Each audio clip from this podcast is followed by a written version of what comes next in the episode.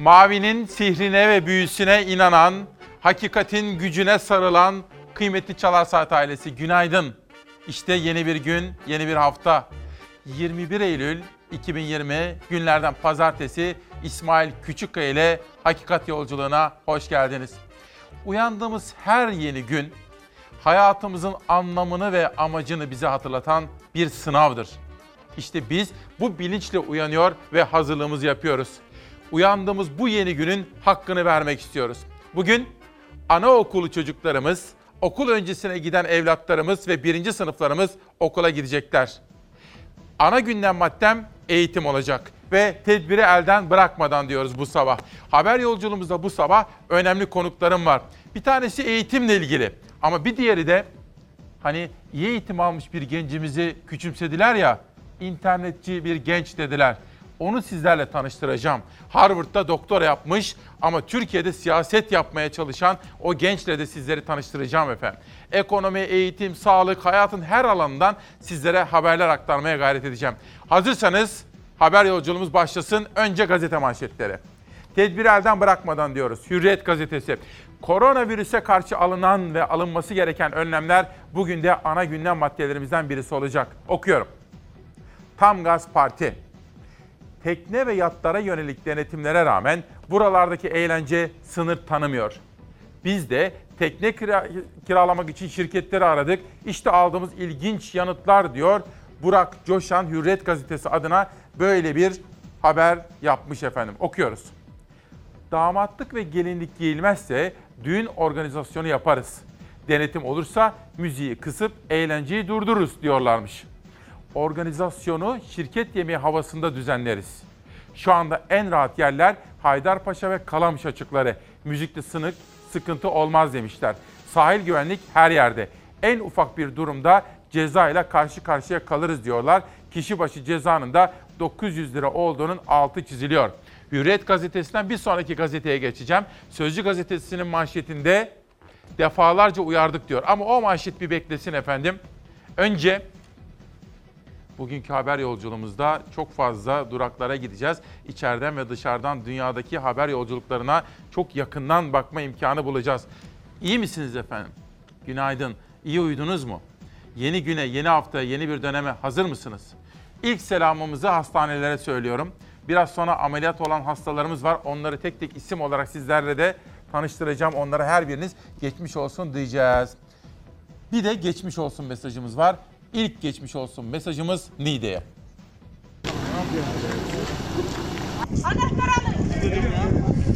Bir ağaç girdi çıktı zımbırtı çökünce çıralar gidiyordu. Oradan yemekle yemekle kişiye çıktım. Çok sallandık, aşırı korktuk. Herkes çok korktu. Deprem kimisini uykuda, kimisini akşam evinde otururken, kimisini de evde yalnız yakaladı. Yıkılan ev yok, ölen ya da yaralanan olmadı neyse ki. Ancak pek çok evde ciddi hasar oluştu. 5-6 saniyelik bir şey oldu. Direkt dışarı kaçtık. Kolanlar gördüğünüz gibi. Elektrikler bir anda kesildi. Duvarlar tüm kolonlar üstümüze dökülmeye başladı. Zor kaçtık içeriden yani. depremin üssü olan Obruk köyündeyiz. Niğde'nin Bor ilçesine bağlı Obruk köyü merkez üssü oldu depremin. Saat 22.08'de 5,1 büyüklüğündeki depremle Niğde ve çevre ilçeler depremi hissetti. AFAD depremin derinliğini yaklaşık 7 kilometre olarak, Kandilli Rasathanesi ise 2,8 kilometre olarak duyurdu. Sabah 6.37'de ise bölge 4,1 büyüklüğünde bir diğer depremle sallandı. Kandilli Rasathanesi'ne göre sabah erken saatte gelen 4,1'lik depremin merkez üssü Aksaray Akçakent. AFAD'a göre ise yine Niğde Bor. Vatandaşlarımıza geçmiş olsun dileklerimizi ilettik. Çok şükür can kaybımız yok. Bazı evlerde çatlak şeklinde hasarlar var. Yıkılan binamız yok. Biz içeride yatırdık böyle. Oturuyorduk. Çocuğu aldım dışarı çıktım ben. Korktuk da böyle. Çok sallandı mı? Çok sallandı abi. Televizyonum devirdi. Çocuklarımı çıkardım dışarı. Annemi, ailemi çıkardım. Yani evimin durumu bu halde yani. Korkuyoruz, giremiyoruz. Merkez üssü Obruk köyünde herkes canavliyle kendini dışarı attı. Pek çok kerpiç ve betonarme evde ciddi hasar oluştu. Depremin merkez üstünde korkunun en büyüğünü yaşayanlar geceyi arabalarında geçirdi. Kimse evine giremedi. Üşümüş, üşümüş. Yine arabaya yatırdık çocukları. Çok kötü olduk, uykudaydık. Sağ olun. Evlerde oluşan hasar Vali Yılmaz Şimşek eşliğinde deprem bölgesine gelen uzman ekiplerce kontrol edildi. Vali bölgede çadır ihtiyacının karşılanacağını, vatandaşın mağduriyetinin giderileceğini duyurdu. Devletimizin tüm imkanlarıyla vatandaşlarımızın yanında olacağız. Niğde'deki gelişmeleri dikkat ile ve yakından takip ediyoruz. Sonra Ayvalık'a gideceğiz. Bir selamımız ve geçmiş olsun dileğimiz de Ayvalık için olacak. Hafta sonunda İyi Parti'nin kurultayı vardı ve çok önemli mesajlar çıktı. Bu sabahki buluşmamız içerisinde Meral Akşener'in yaptığı konuşmadan da manşetleri ve oradaki perde arkası bilgileri sizlere aktaracağım. Dün İyi Parti'den çok sayıda tanıdığım haber kaynağımla konuştum. Sizlere küçük küçük anekdotlar anlatacağım. Akşener'in yaptığı konuşmayı da sizlerle paylaşacağım. Hürriyetten sözcüye geçtim. 18 adamızı ve bir kayalığımızı göz göre göre işgal ettiler. Yunan tahrikini tam 7 yıldır yazıyoruz. Şimdi uyandılar. Sözcü Yunanistan'ın bize ait adaları nasıl ele geçirdiğini, Lozan'a aykırı olarak adaları nasıl silahlandırdığını defalarca manşet yaptı, dinletemedi diyor. Ve işte bütün bu süreçte Sözcü gazetesinde adalara ilişkin meydana gelen gelişmeler ve Sözcü gazetesinin bugüne kadar yapmış olduğu manşetler var. Bunlar arasında Mesela Yılmaz Özdil'in Sahipsiz Memleket isimli 2015'teki yazısı da var. Sözcü gazetesi böyle bir birinci sayfayla çıkmış efendim. Ayvalık'a gittiniz mi bilmem. Ayvalık gerçekten eğer yeryüzünde cennete benzer bir yer varsa Ayvalık çok güzeldir. Yurdumuzun her tarafı güzel ama Ayvalık bir başka güzeldir. Ayvalık'ta yüreğimiz yandı ve bakın ormanlar nasıl kül oldu. Allah'ım sen yardım et bize. Allah'ım. Sarımsaklı yanıyor. Allah. Rüzgarın etkisiyle hızla ilerleyen alevleri yörede yaşayanlar korku ve endişe içinde izledi. Ayvalık'ın ciğerlerini yakan yangın 7 saatin sonunda söndürüldüğünde o yemyeşil çam ormanlarından geriye işte bu kapkara içler acısı manzara kaldı. Elleri kırılsın kim yaktıysa.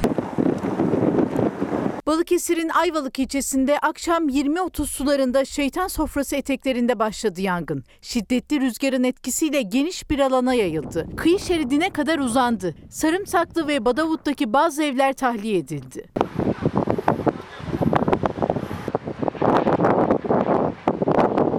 Zaman zaman hızlanan ve yön değiştiren rüzgar çalışmalarımızı zorlaştırıyor. Yangına 60 arazöz, 4 dozer ve 300 kişilik ekip müdahale etti. Ekipler alevlerin evlere, sitelere sıçramaması için büyük uğraş verdi. Herhangi bir can kaybı, vatandaşlarımıza yansıyan bir olumsuzluk, yaralanma söz konusu değil.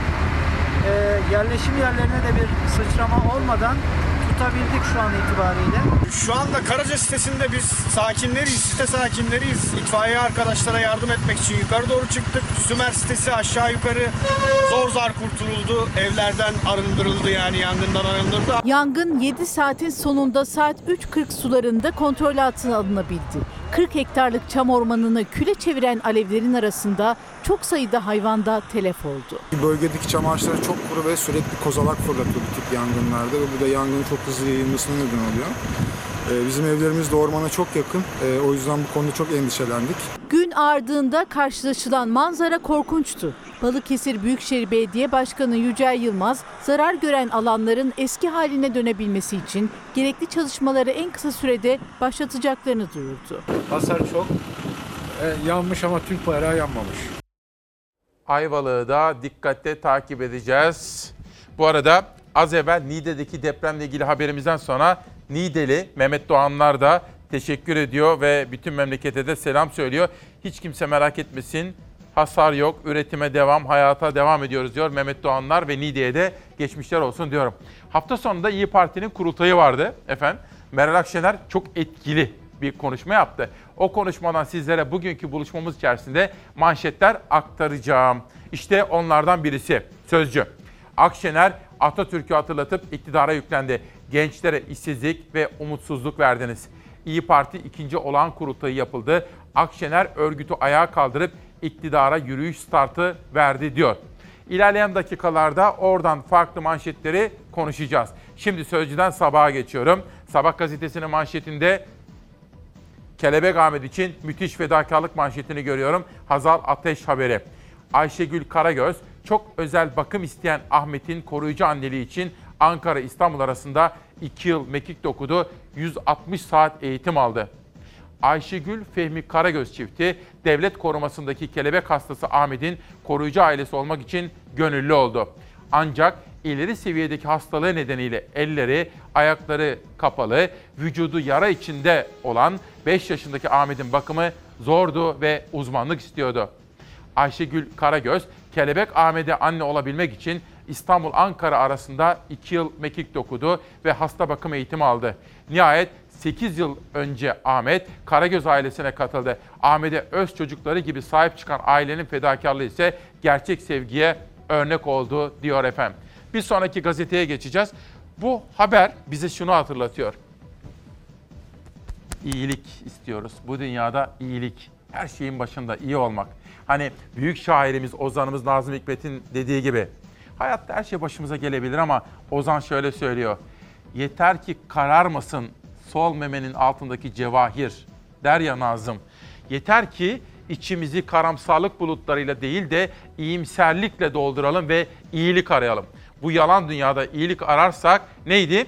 Bu dünya, bu yalancı dünya büyüklerimizin hep söylediği gibi iyi insanların yüzü suyu hürmetine dönmektedir diyorum. Cumhuriyet'ten bir manşet. İpek Özbey haftanın röportajı bu bir dursun. Biraz sonra vereceğim. Önce diğer manşeti verelim. İstanbul Sözleşmesi önemli bir konu. İpek Özbey haftanın röportajına imza atmış. 11 Mayıs 2011'de imzaya açılan İstanbul Sözleşmesi'nin 3 aktörü Cumhuriyet'e konuştu. İpek Özbey bu hafta Feride Acar'la, Daryal Batıbay'la ve Erdoğan İşcan'la konuşmuş efendim. Bu konuyu da çok detaylı olarak sizlere okumaya gayret edeceğim. İstanbul Sözleşmesi tartışması da olan hızıyla sürüyor. Bugünkü manşeti bir kere daha hatırlatmak istiyorum. Korona virüsle mücadelede ciddi olmalıyız. Çocuklarımız birinci sınıf ve anaokul, okul öncesi bugün okula gidiyorlar. Diyoruz ki tedbiri elden bırakmadan.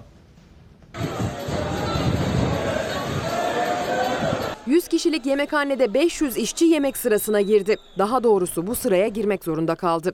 İstanbul Taksim'de Atatürk Kültür Merkezi inşaatı şantiye alanı. İnşaat Sen'in iddiasına göre şantiyede koronavirüs tedbirleri alınmadı. Zorunlu mesai yaptırıldı ve 100 kişilik yemekhanede 500 işçi yemek sırasına girdi. Oysa en önemli kurallardan biri sosyal mesafe. Ama İnşaat Sen'in iddiasına göre 29 Ekim'de açılacağı duyurulan AKM inşaatında çalışma koşulları virüsün yayılmasına zemin hazırlıyor. Çalışma koşulları bir yanda, diğer yanda eğlencelerin kural tanımaması da virüsü yayıyor. 20 Eylül koronavirüs tablosuna göre 1519 kişi virüse yakalandı, 61 hasta daha yaşamını yitirdi. Antalya, Alanya'da kurallar bir teknede böyle delindi. Ağır hasta sayısı neredeyse yeni vaka sayısı kadar. 1456 ağır hasta yaşam mücadelesi verirken mücadelede ön safta çalışan sağlıkçılar tatile çıkmak bir yana artan vakalar nedeniyle evlerine bile gidemiyor. Türk Tabipler Birliği duyurdu bir acı haberi daha. Elazığ'da çalışan kadın hastalıkları ve doğum uzmanı Doktor Orhan Özdiller COVID-19 nedeniyle hayatını kaybetti. Türk Tabipleri Birliği hazırladığı ölüm ilanında ölüyoruz sesimizi duyan var mı diye sordu. Profesör Doktor Elif Dağlı da turkuaz panoya ölen sağlık çalışanların sayısının eklenmesini talep etti. Çalışma koşulları, önlem alınmadan yapılan eğlence organizasyonları bir yana günlük hayattaki duyarsızlıklarda devam ediyor. Yozgat'ta HES kodu olmayanları taşıyan 6 yolcu otobüsü tespit edildi. 8 kişinin HES kodu olmadan yolculuk yaptığı, bir kişinin ise başkasının HES kodunu kullandığı ortaya çıktı. Önlemler virüsün yayılmasında yetersiz kalırken umutların bağlandığı aşı çalışmasından da kötü haber geldi. Oxford Üniversitesi ve Amerikalı bir ilaç firması dünyanın en umut verici koronavirüs aşı çalışmalarından birini yürütüyor. Aşı testleri daha önce bir denekte geçici nörolojik sorunlara yol açmış ve çalışma geçici olarak durdurulmuştu. Aşının 37 yaşındaki bir kadında da yürüme zorluğuna sebep olan bir nörolojik rahatsızlığa yol açtığı ortaya çıktı ve ikinci kez çalışmalar durduruldu. Aşı çalışmalarının sonuç vermesi yakın bir zamanda mümkün olmayacak gibi ama uyarılar da henüz sonuç vermiş değil. Dikkatiniz çekti değil mi efendim? Bakın sağlık çalışanlarımızı, doktorlarımızı Covid nedeniyle kaybediyoruz. Biz ne kadar korumaya gayret ediyoruz değil mi kendimizi? Mesela ben geçen hafta çok kıymetli Cumhuriyet Kadını Suna Kıraç için taziye gittiğim zaman dikkat ettim. Her şeye, her şeye özen göstermişlerdi. Hepimizin böyle olması gerekiyor. Peki doktorlarımız ne yapıyor efendim? Biz kendimizi korumak için bu kadar dikkat ederken doktorlar adeta bir savaşın cephesinde en önde savaşıyorlar. Onlara ne kadar teşekkür etsek, ne kadar onlara müteşekkir olduğumuzu ifade etsek azdır. Onlara bunu hissettirebilmemiz gerekiyor. Hani bir zamanlar benim eski patronum söylemişti ya, size hatırlatmıştım Kara Mehmet. Demiş ki, anne seni çok seviyorum demiş Kara Mehmet anasına. O böyle okşamış. Oğlum demiş, a benim kara oğlum. Ben senin beni sevdiğini biliyorum. Ama bunu ara sıra ailenin içinde de söyle de herkes duysun. Ben de hissedeyim demiş. O hesap bakın. Doktorları seviyor isek yapmamız gerekenler var. Bir, onların isteklerini ve taleplerini yerine getireceğiz.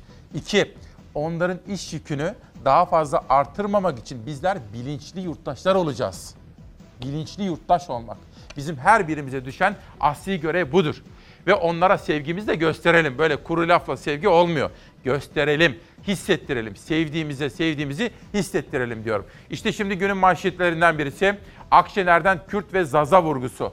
İyi Parti kurultayında konuştu. İyi Parti lideri Akşener, partinin dün yapılan kurultayına katılan 1289 delegenin tamamının oyuyla yeniden genel başkan seçildi. Parlamenter sistem ve İstanbul Sözleşmesi vurgusu yapan Akşener'in partiyi iki yumruk arasına sıkıştırılan bu vatanın has evladı Kürtler, Zazalar kurdu sözleri dikkat çekti. Bu arada eğitime dair bir haber var gazetemizde değişsin ama bir geçmiş olsun mesajımız var efendim. Çalarsat annelerinden Semra Hanım, Semra Kara Mustafa bir öğretmenimiz bir rahatsızlık geçirdi. Geçirmekte bir ameliyat oldu ve şu anda kızı da Ezgi Yüceler'de onun yanında refakatçi. Bugün de Semra Hanım'ın şahsında bütün hastalarımızı geçmişler olsun diyerek selamlıyorum. Milli Gazete ekilen kredi oldu. Çiftçinin kullandığı kredi miktarı bir yılda 14 milyar lira arttı ve 121 milyar 832 milyon liraya aştı. Türk bankacılık sektörünün Temmuz sonu itibarıyla tarım alanında faaliyet gösteren şirketlere verdiği kredi miktarı geçen yılın sonuna göre yaklaşık 14 milyar lira arttı. Böylece tarım sektörünün toplam kredi stoğu 121 milyar 832 milyon liraya çıktı. Tarım kredi bakiyesi 7 ayda 14 milyar lira arttı diyor. Bakın işte çiftçinin de yaşamış olduğu durum budur efendim. Biraz sonra Türk Gün Gazetesi'ne de okuyacağız. Bugün Eylül'ün 21'i. Okullar uzaktan eğitime devam ediyorlar. Maalesef Covid-19 nedeniyle alınan kısıtlama kararları devam ediyor. Bugün yalnızca birinci sınıf ve anaokuluna giden çocuklarımız tedbiri elden bırakmadan okula gidiyorlar. Koronavirüsle mücadelede kritik bir tarih bugün. Okullar yüz yüze eğitim için açılıyor. Minik öğrenciler saat 9'da ders sıralarında olacak. Biz 21'inde e, belirli sınıflarda yüz yüze eğitimi başlatacağız. Daha önce açıklanmıştı tarih. Vaka ve vefat sayılarına göre açılır mı açılamaz mı derken o gün geldi çattı. Uzaktan eğitim devam ederken bugün ders zili anaokulu ve birinci sınıflar için resmen çalacak. Hem ders saatleri geçe çekildi hem de uyum haftası olacağı için okul öncesi ve birinci sınıf öğrencileri her gün gitmeyecek okula. İlk hafta sadece bir gün, sonrasında da haftada iki gün okulda olacaklar. Ve yarım gün çocuklar 30'ar dakikayla 5 ders yapacak. Süre kısıtlı çünkü okulda yemek de olmayacak. Koronavirüs tedbirleri kapsamında kantin ve yemekhaneler kapalı.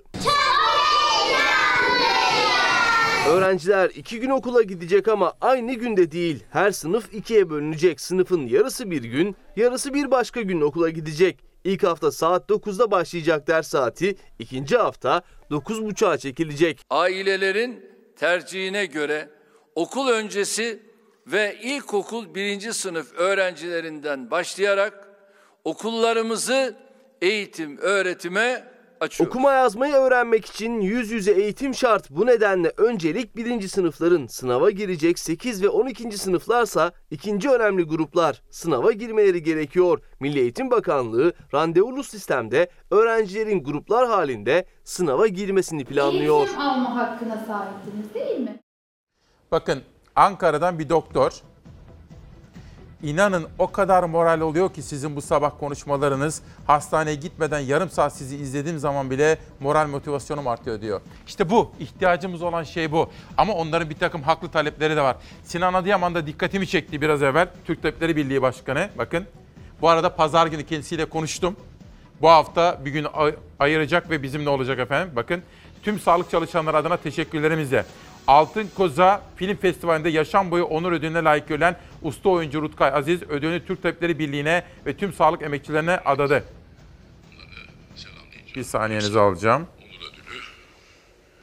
Ben bu ödülü son derece onurlu ve ilkeli bir biçimde emek veren Türk Tabipler Birliği'ne hediye edeceğim.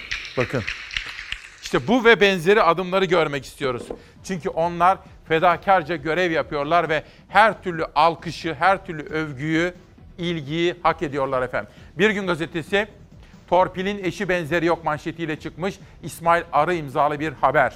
Sağlık Bakanı Koca uygulanan filyasyon sisteminin dünyada eşi benzeri olmadığını savunsa da gerçekler farklı filyasyon ekiplerinin torpilli hastalara yönlendirilmesinin ardından ambulansların da VIP hastalar için yani çok önemli hani VIP biliyorsunuz. Çok önemli insanlar için seferber edildiğini ortaya çıkardı diyor.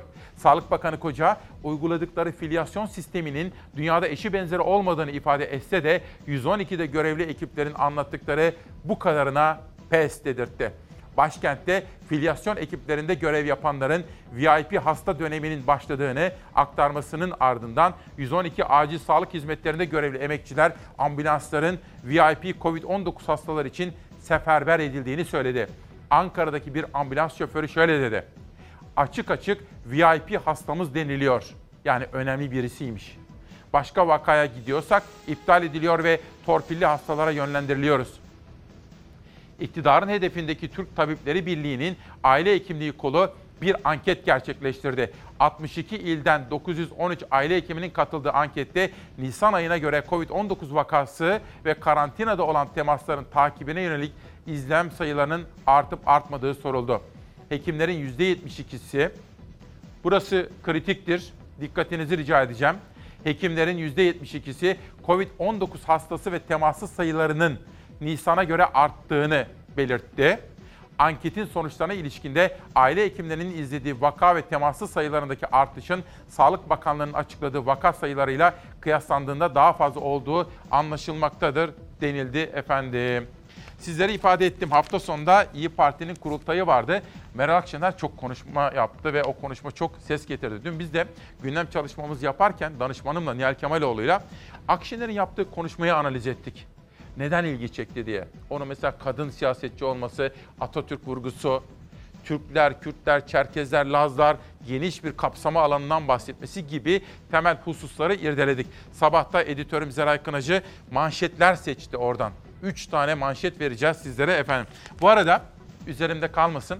Hafta sonunda Yeditepe Üniversitesi'ne gittim. Bedrettin Dalan'la konuştuk. Güzel haberler var. Covid-19 için, tıp, bilimi için, aşı için Bedrettin Dalan'la hem bir öğlen yemeği yedik hem de uzun uzun konuştuk. Ama şimdi söyleme dedi. Sadece müjdeden bahsedebilirsin. Yakın bir zamanda güzel haberler vereceğiz tıp dünyası adına. Bedrettin Dalan'ın da Çalarsat ailesine selamları var. İşte Karar Gazetesi. Akşener delegelerin tamamının oyuyla İyi Parti Genel Başkanı. Türkiye'yi yeniden ayağa kaldıracağız diyor İyi Parti lideri Meral Akşener. Yönetmenime sorayım. Hilal hazır mıyız? Akşener'e gidelim. Oğuz Atan'ın, Bilge Kağan'ın, Atilla'nın, Haymana'nın torunlarına, Kürşad'ın, Alparslan'ın, Selahaddin Eyyubi'nin, Sultan Mehmet'in evlatlarına, Gazi Mustafa Kemal Atatürk'ün çocuklarına selam olsun. Selam olsun. Selam olsun. Biz rahat uyuyalım diye teröre göğsünü siper eden Mehmetçiğe selam olsun. Biz hastalanmayalım diye pandemiyle gece gündüz mücadele eden sağlık çalışanlarımıza selam olsun.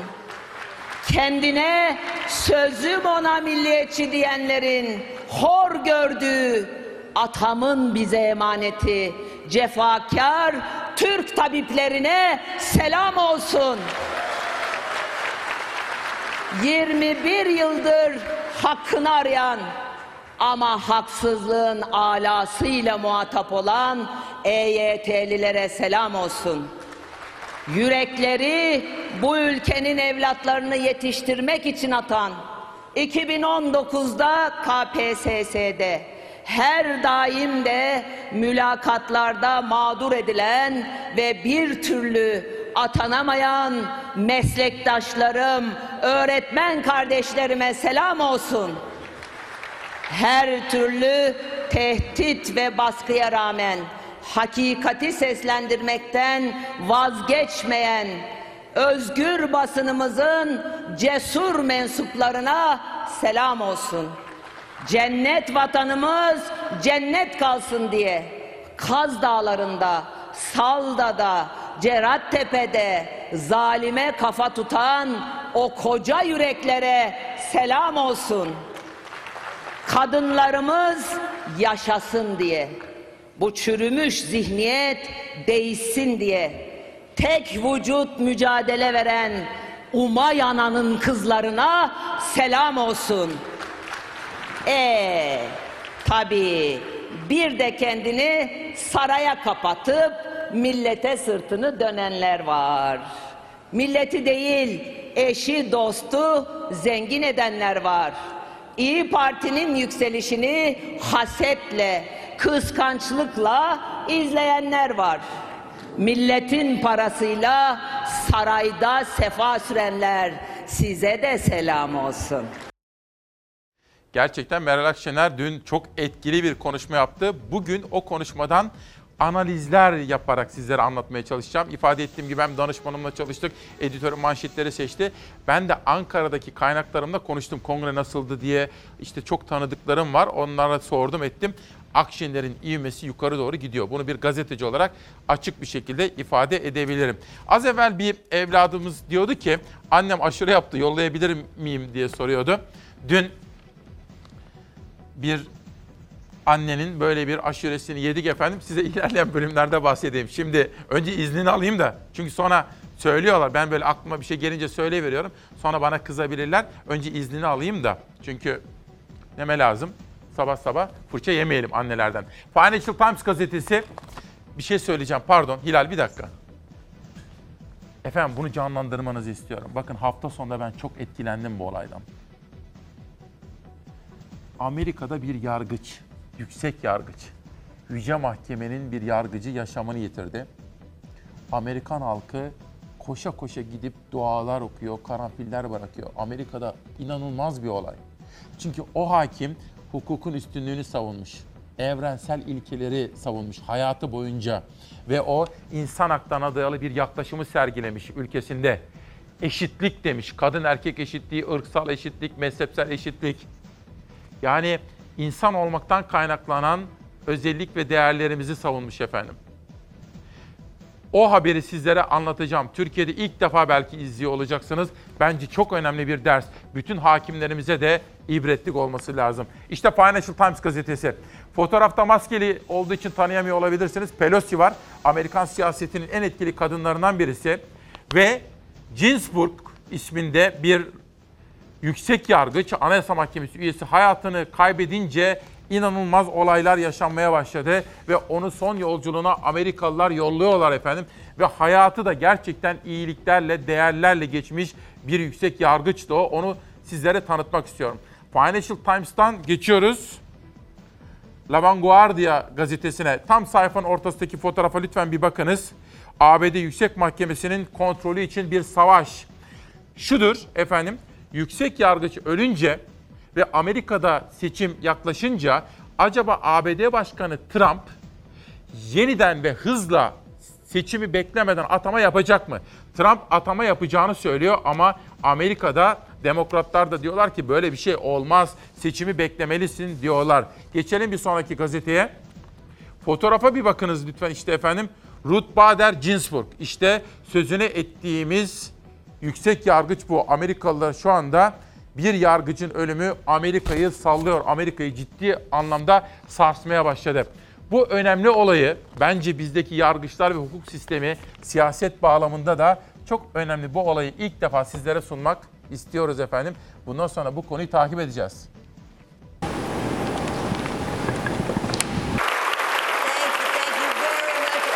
Tonight, our nation mourns the loss of a legal giant, Supreme Court Justice Ruth Bader Ginsburg. Eşitlik savaşçısı, kadın haklarının yılmaz savunucusu, liberal görüşlerin temsilcisi, hayatı filmlere konu olan hukuk kadını, Amerikan Anayasa Mahkemesi yargıcı Ruth Bader Ginsburg hayatını kaybetti. when people were examining the qualifications. Ruth Bader Ginsburg, dönemin başkanı Bill Clinton tarafından 1993 yılında Anayasa Mahkemesi üyeliğine aday gösterildi. Senatonun da onaylamasıyla 27 yıl sürecek görevine başladı.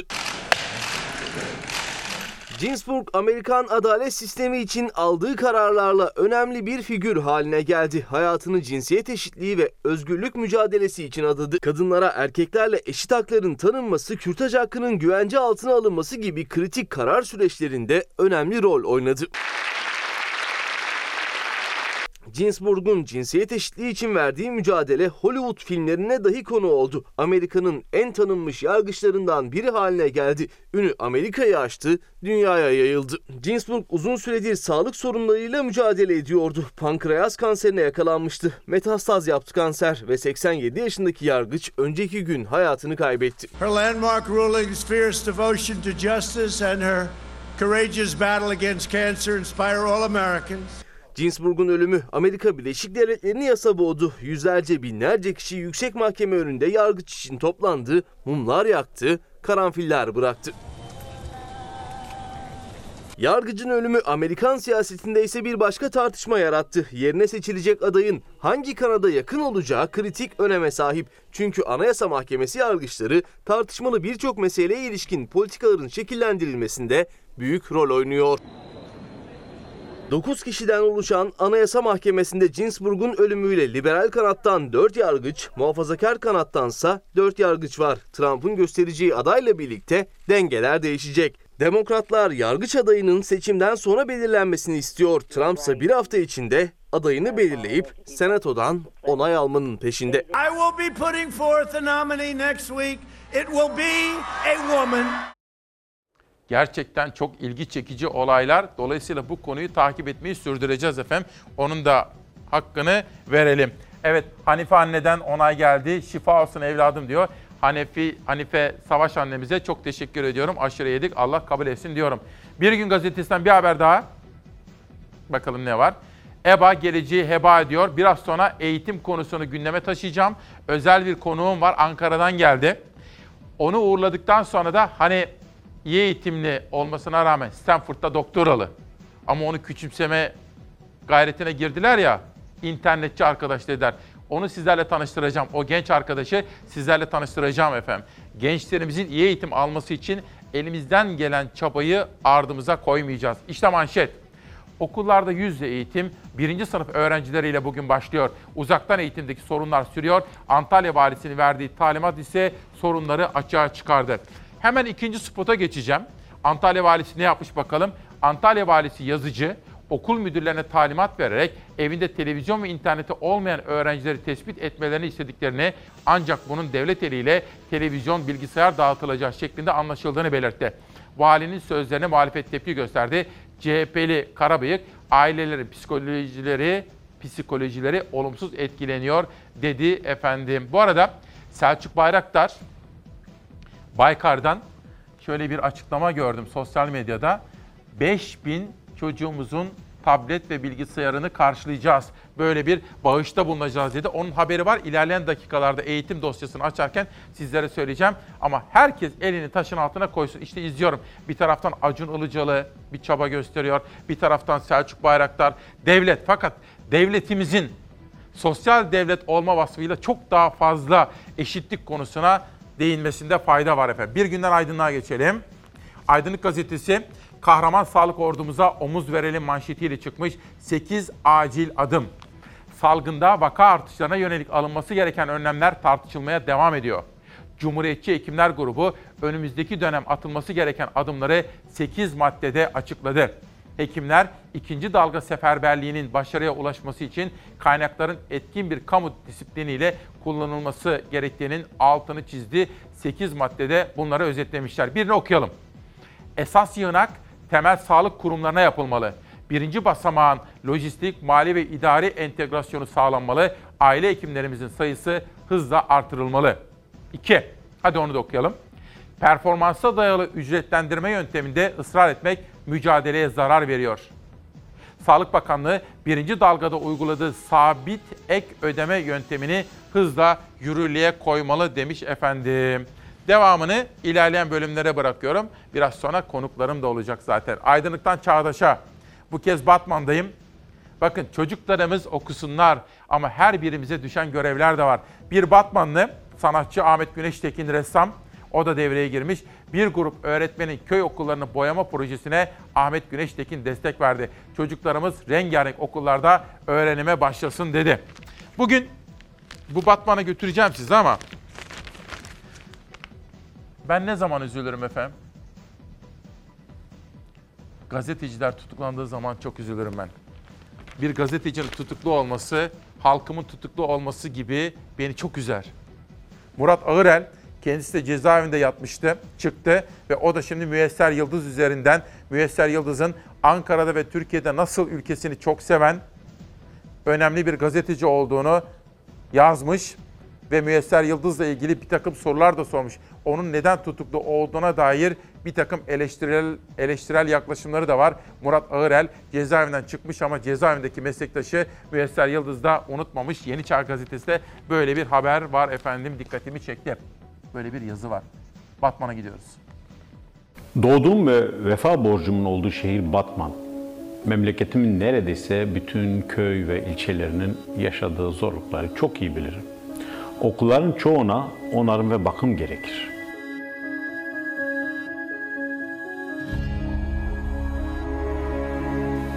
Murat Işık ve 15 idealist genç öğretmenimiz 20 civarında köy okulunun boya ve onarımı için benimle iletişime geçtiler.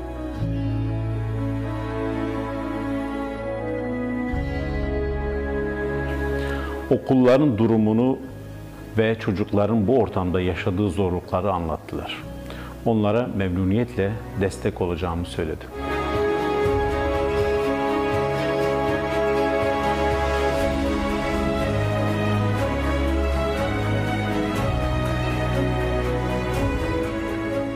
Okullarımız yüz yüze eğitime başladığı zaman çocukların temiz ve rengarenk okullarda öğrenime başlamasını istiyoruz.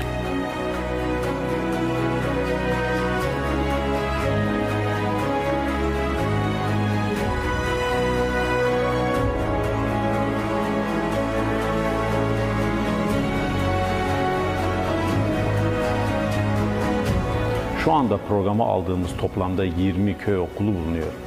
Okulların geneli Kozluk ilçesinde olmakta beraber diğer ilçelerde de bulunan köy okullarına yönelik çalışmalar tabii ki yapılacak. Umarım bu kültürel hareket imkanı olan herkese örnek olur. Başta genç öğretmen kardeşim Murat Işık olmak üzere bu çalışmada emeği geçen bütün öğretmen kardeşlere çok teşekkür ediyorum. Umarım bu yapmış olduğumuz kültürel hareket herkese örnek olur. Bu arada sizlere biraz bahsetmiştim. Cuma günü İstanbul Modern'e gittim. İstanbul Modern'deki koleksiyonları da gezdim. Sizler için fotoğraflar çektim ama bugün anlatabileceğimi zannetmiyorum. İki ayrı konuğum var. Daha sonra da cumartesi akşamı da Devlet Opera ve Balesi'nin festivali başladı. Tabii kostümsüz, dekorsuz ama yabancılar da katılmaksızın yine de o kültürel etkinliği sürdürmek istediler efendim. Ben de katıldım. Sizlere oradan da haberler vereceğim. Yine ifade ettiğim gibi çok kıymetli ozanımız Ruhi Su'yu da andık. Onunla ilgili de özel çalışmalarımız oldu. Onu bu sabah sizlere anlatacağım. Dünyadan bir haber daha vereceğim. Koronavirüs sadece Türkiye'de değil, dünyada da bütün dengeleri değiştirdi. Dünyada da siyaseten eleştiri konusu da yapılıyor. Çünkü mesela Birleşik Krallık çok kritik bir noktaya gelmiş. Ve bunu kim söylüyor? Bilim insanları, önde gelen bilim adamları halkı da uyarıyorlar. Çünkü bu virüsle mücadelede öylesine hatalar da yapıldı ki efendim gelinen noktanın çok kritik olduğunun altını çiziyorlar. Sıradaki haberi Beyza Gözeyik hazırladı.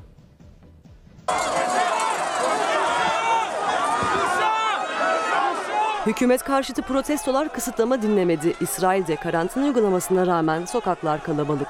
Yeni Zelanda'da yeni vakalar üzerine gelen karantina tedbirleri ülkenin en büyük şehri Auckland haricinde kaldırılıyor. İngiltere'de rekor ceza konuşuluyor. Testi pozitif çıktığı halde karantina kurallarını ihlal edenler 10 bin sterlin ödeyecek.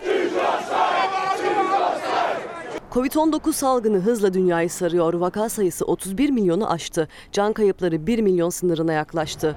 Birçok ülkede karantina uygulamaları geri geldi. Gelen tedbirler yine birçok ülkede protestoları da beraberinde getirdi.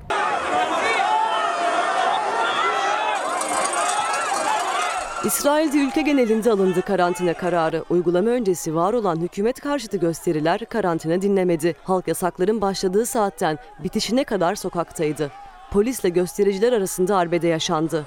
Biz senin oyuncağın değiliz yazılı pankartlarla Netanyahu protesto edildi. Arjantin'de de vaka artışı karantina getirdi ancak daha önce ekonomik krizi beraberinde getiren karantina uygulamasını tecrübe eden halk öfkeli. Hükümetten uygulamanın kalkmasını isteyen binlerce insan meydanlarda toplandı. Kimi protestocu virüsün yayılmasında zemin hazırlayan kalabalıklara karışmadı. Araçlarıyla gösterilere katıldılar. Yeni Zelanda'da 102 gün sonra tekrar ortaya çıkan birkaç vaka sonrası hükümet karantina uygulamasına geçti. Birkaç gündür yeni hasta tespit edilemeyince karantina tedbirleri kalktı. Ancak ülkenin en büyük şehri Auckland'da karantina 16 gün daha devam edecek. Yeni Zelanda'da şu an aktif 64 hasta var. Ağır hasta sayısı ise 3. İngiltere'de günlük vakalar 4000'in üzerine çıkınca vakaların en çok görüldüğü kuzey bölgelere kısıtlamalar geldi. Ancak koronavirüs testi pozitif çıktığı için karantinada olması gereken kişiler sokağa çıkarsa, kuralları çiğnerse rekor ceza ödeyecek. Bu kişilerin tespit edilmesi halinde 10 bin sterlin yani neredeyse 98 bin lira ceza kesilecek. Öte yandan İngiltere'de alınan bir diğer yasak kararı Londra'da gösterilere neden oldu. Dışarıda 6'dan fazla insanın bir araya gelmesinin yasak olması protesto edildi. Sokakta 6'dan fazla kişinin yan yana gelmesi yasakken yüzlerce insan bir aradaydı. En endişe verici durumsa protestocuların maske takmamasıydı. Efendim bugün ve yarın hem eğitimi konuşacağız. İşte şimdi konuğum gelmiş. Huzurlarınızda çağıracağım. Yarın da bir başka eğitimci konuğum var. Mesela Turgay Polat yarın gelecek. Korona ile mücadele yine konuklarım olacak bugün ve yarın. Yarın mesela Türk Tabipleri Birliği Başkanı Demokrasi Meydanı'na katılacak. Siz de şöyle düşünüyor musunuz efendim? Bakın. Alp Emir. Günaydın İsmail oğlum. Bugün Günaydın İsmail oğlum bugün ilkokula başlıyor ama çok kararsızım. Göndersek mi bilemedim korkuyorum. Tabii Milli Eğitim velilere bıraktı. Sabah ben de erkenden kalktım. Olcay sağ olsun aldı beni. Konuşurken çocuğu yollayacak mısın dedim. Onun çocuğu da tam böyle bu sene gitmeye hazırlanıyordu. Ben gönüllüyüm, gitsin isterim fakat eşim, eşi de Büşra kardeşim, eşim istemiyor, tedirgin dedi. Biraz sonra konuğuma bunu soracağım. Efendim biz İsmail Küçükkaya ile Demokrasi Meydanı'nda her gün kitap tanıtımını da yapmaya çalışıyoruz. Ateş İlyas Başsoy, Seveceksen Radikal Sev isimli kitabını yazmış, imzalamış ve göndermiş. Çok teşekkür ediyorum. Bir de bizim bir kitabımız çıktı. Bugün matbaadan çıkıyor efendim İsmail Küçükkaya. Sizin hikayeniz bu. Fikri hür, vicdanı hür. İşte bugün ben de çok heyecanlıyım. Yeni çıktı daha hani kitapçılara gitmemiş olabilir ama bugün çıktı. Sevincimi sizlerle paylaşmak istedim. Reklamlara gidiyoruz. Reklamlarda ben eğitimle ilgili konuğumu karşılayacağım, huzurlarınıza getireceğim ve eğitimi konuşacağız. 21 Eylül 2020 günlerden pazartesi İsmail Küçükkaya ile Demokrasi Meydanı'na hoş geldiniz efendim. Uyanan önce en yakınındakine veya uzaktaki sevdiğine veya sokağa çıktığı zaman asansörde, arabada, sokakta kiminle karşılaştıysa günaydın desin efendim. Lütfen sabahları karşılaştığımız zaman ya da gün içinde merhaba, günaydın, nasılsınız? Yani böyle nezaketli cümleleri, selam cümlelerini ihmal etmeyelim. 21 Eylül 2020 İsmail Küçükkaya Demokrasi Meydanı'nda günaydın efendim. Milli Eğitim ve eğitim politikaları konusunda bir konuğum var. O konukla ilgili size sizlerden gelen sorular da var. Onları da sizlere yanıtlayacağım bu arada. Kravatımla ilgili işte kravat iyi ama bağlama biçimi şudur. Fakat eleştiriler gelmişti. Öyle kayıyor ki tabii ben de biraz durduğum yerde durmuyorum, hareketliyim. Çıkarttım, yeniden bağladım. Bir takım önlemler aldık. Bunun böyle durduğu yerde duracağını tahmin ediyorum şimdi efendim. İşte yerel gazeteler, Çukurova gazetesi. Üretici ucuza satıyor, tüketici pahalıya alıyor. Mersin'in Erdemli ilçesinde üreticinin kilosunu 40 kuruştan sattığı domates aynı ilçedeki zincir marketlerde 2.4 lira ile neredeyse 6 lira arasında satılıyor. Domates üreticileri tarla ve market fiyatı arasındaki uçuruma dikkat çekiyorlar efendim. Mersin'den Edirne'ye geçiyorum. Akdeniz'den Trakya'dayız haber yolculuğumuzda. Süloğlu Belediye Başkanı Mehmet Orman Kıran, ilçedeki içme suyunun 1 metreküpünün fiyatını belediye olarak 1 liraya düşürdüklerini söyledi. Suyu 1 lira yaptı diyor Yeni Gün gazetesi. Oradan İzmir'e geçelim. Ege'ye bir selam. Yeni Bakış gazetesi. Zengin okurken fakir uzaktan kalıyor. İşte konuğuma bu konuyu soracağım. Fırsat eşitliğini soracağım. Çünkü neden? Hilal pardon. Bizim Cumhuriyetimizin ana felsefesi nedir efendim? Bu Atatürk Cumhuriyeti'nin ana felsefesi ruhu nedir? Fırsat eşitliğidir, fırsat eşitliği.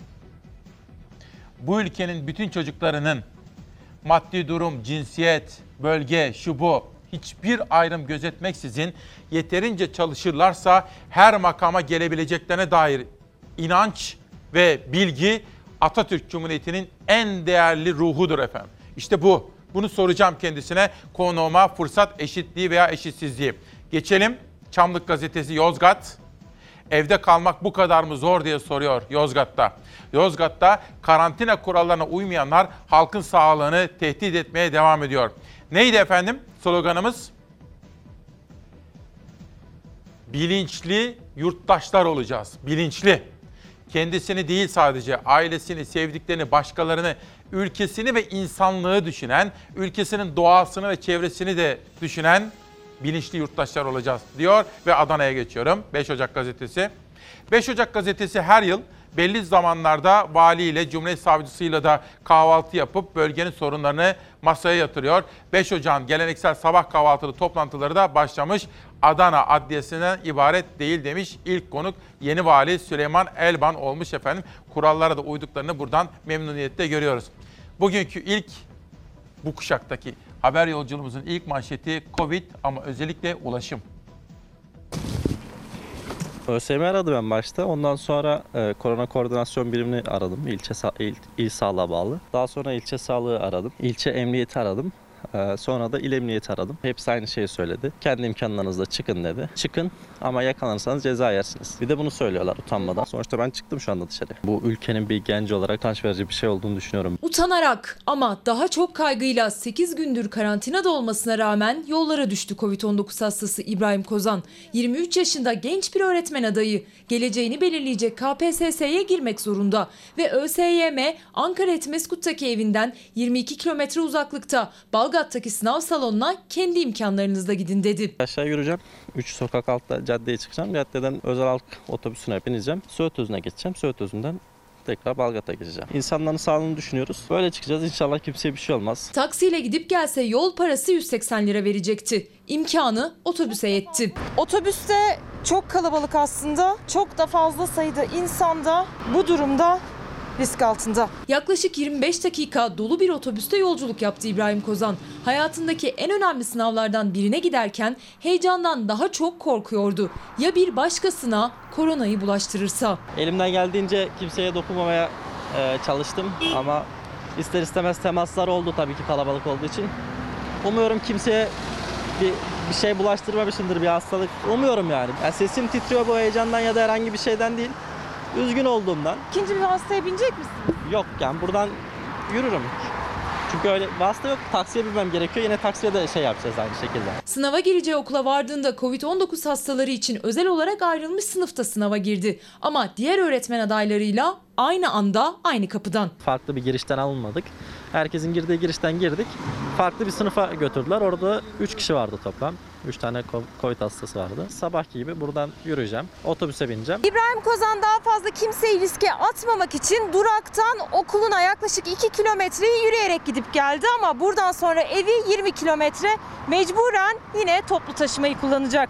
Ben nasıl çıktım kimse benim e, Covid'de olduğumu, pozitifte olduğumu bilmiyorsa, bana yaklaşıyorsa ya da temasta bulunuyorsa belki benim olduğum otobüste, dolmuşta ya da metroda da aynı şekilde benim bilmediğim birine ben temas ettim. O şekilde Covid bana bulaştı. Bilmiyorum. Gün içinde eve gidene kadar toplam kaç kişiyle temasınız olacak? Zaten otobüste bir 30 kişi falan vardı rahat. Sınava girerken de zaten gördünüz siz de. E, orada da onlarca insan vardı. Yani muhtemelen yüzün üstünde insanla temas ettim. Umuyorum yani kimseye bulaşmamıştır, kimseye bir şey olmamıştır. Bu temenniyle en az 10 kişinin bulunduğu otobüse binerek tekrar evine döndü İbrahim Kozan. O ve onun gibi Covid'li hastaların ulaşım gerçeğini bir kez daha gün yüzüne çıkararak zorunlu ara verdiği karantinasına devam etmek üzere. Eğitimle ilgili konuğumu şöyle bir 5-6 dakika içerisinde sizlerle buluşturacağım. Soracağım sorular var. Sevgili İsmail her sabah yerel gazetelerden manşetleri okuman ve üreticinin sorununu gözler önüne sermen takdire şayan diyor.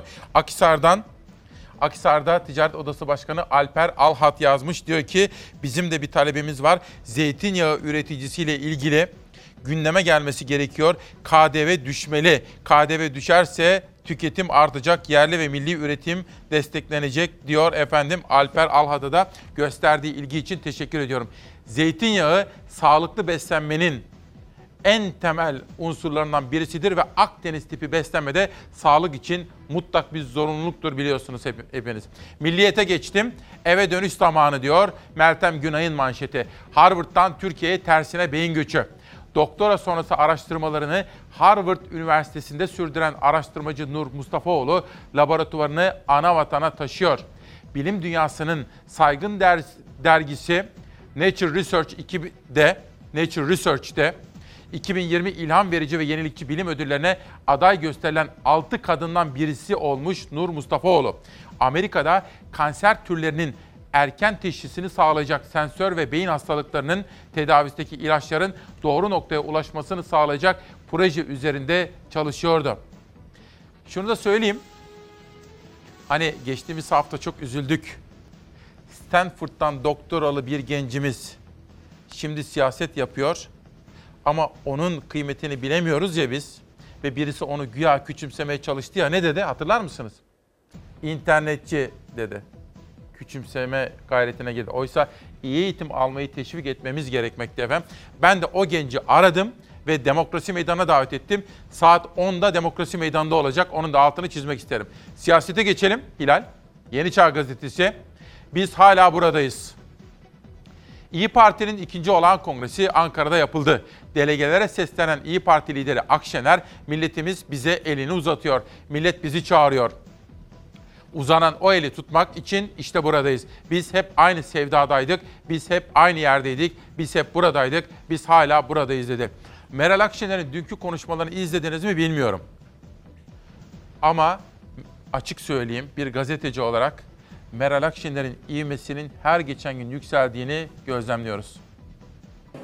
Hala buradayız. Her türlü engele, her türlü tuzağa, her türlü iftiraya rağmen biz hala buradayız ve dimdik ayaktayız. Allah'ım sana şükürler olsun. Bundan üç yıl önce İyi Parti'yi bu aziz millet kurdu. İyi Parti'yi eve ekmek götüremeyen emekliler, geçinemeyen asgari ücretliler kurdu. İyi Parti'yi AK Partili dayısı olmadığı için mülakattan elenenler, üniversite mezunu işsizler kurdu. İyi Parti'yi son bir umutla memleketten ümidini kesmiş, hayalleri çalınan gençler kurdu, gençler kurdu. İyi Parti'yi hayatın her alanında horlanan, şiddet gören, öldürülen kadınlar, oyun çağında gelin edilen, tacize, tecavüze uğrayan kız çocuklarımız kurdu. İyi Parti'yi iki yumruk arasına sıkıştırılan bu vatanın has evladı Kürtler kurdu, Zazalar kurdu. İyi Parti'yi Ali dedi, Hızır dedi diye, Atatürk'ü sevdi diye din düşmanı ilan edilenler kurdu. Din düşmanı ilan edilen canlar kurdu. İyi Parti'yi Mustafa Kemal de benim, Fatih de benim, Osmanlı da benim, Cumhuriyet de benim. Kutuplaşmaktan, itel, iteklenmekten bıkan, bunların hepsi benim diyen mahallesizler kurdu. Akşener'den bir manşet daha seçtim efendim. Şimdi Abdullah Bey bir soru sormuş. Ben ülkemizin çok zengin olduğuna inanıyorum. Ama bu zenginliği adaletli bir şekilde dağıtabildiğimizi söyleyemeyiz. Birkaç kere söylemiştim. Bu ülkenin hani burjuva, sanayi en büyükleri kim efendim? 3-4 aile var. Başlıcaları mesela Koç. Ali Koç'un o konuşmasını hatırlıyor musunuz? Gelir dağılımı bozukluğunun sosyal sorunlar bakımından ne kadar önemli olduğunu altını çiziyordu. Adaletsizlik, gelir dağılımı adaletsizliği. Oysa biz zenginiz aslında ama o zenginliği olabildiği kadar adil dağıtıyor muyuz? Bakın AK Partililer bile rahatsız oluyorlar. Neden AK Partililer bile diyorum? Kendi içlerinde şöyle bir rahatsızlık var. Üst düzey iş adamlarında da.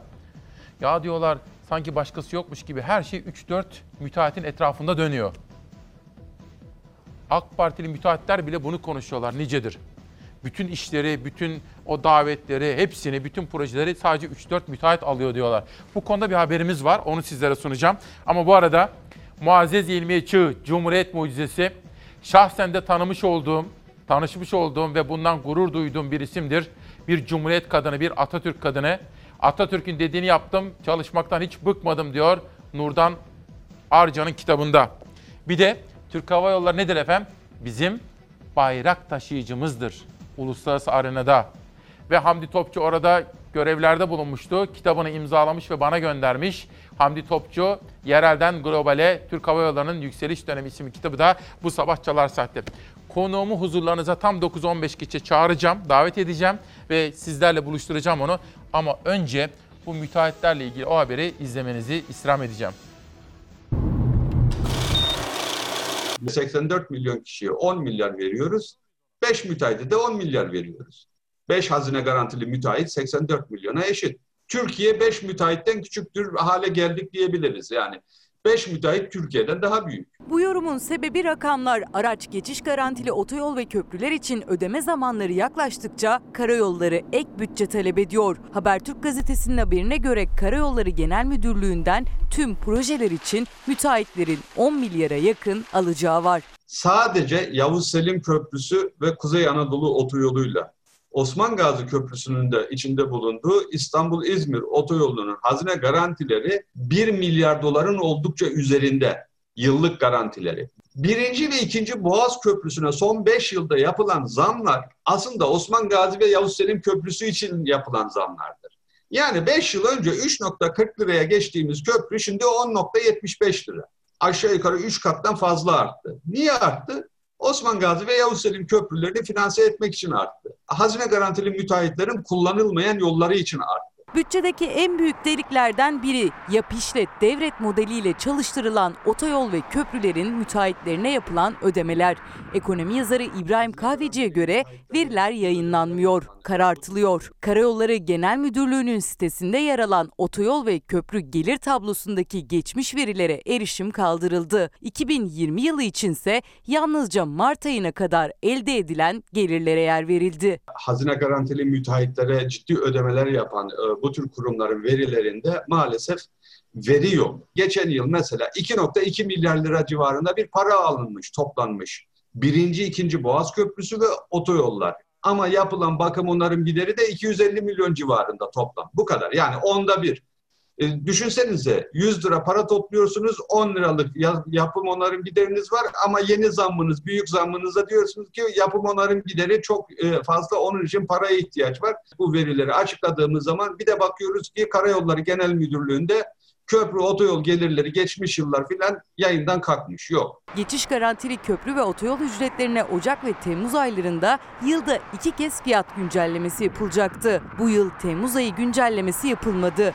Ancak günlük araç geçişi dolar kuru üzerinden garanti edildiği için aradaki fark ödenmeye devam edecek. Fiyatlar köprü ücretlerine yansımasa da müteahhitlere ödenecek kur farkı hazineden yani geçen geçmeyen herkesin cebinden çıkacak. Müteahhitlere ödemede o yeni fiyatlar üzerinden ödeme yapacağız. Osman Gazi Köprüsü 45 dolar. 300 lira yapıyor.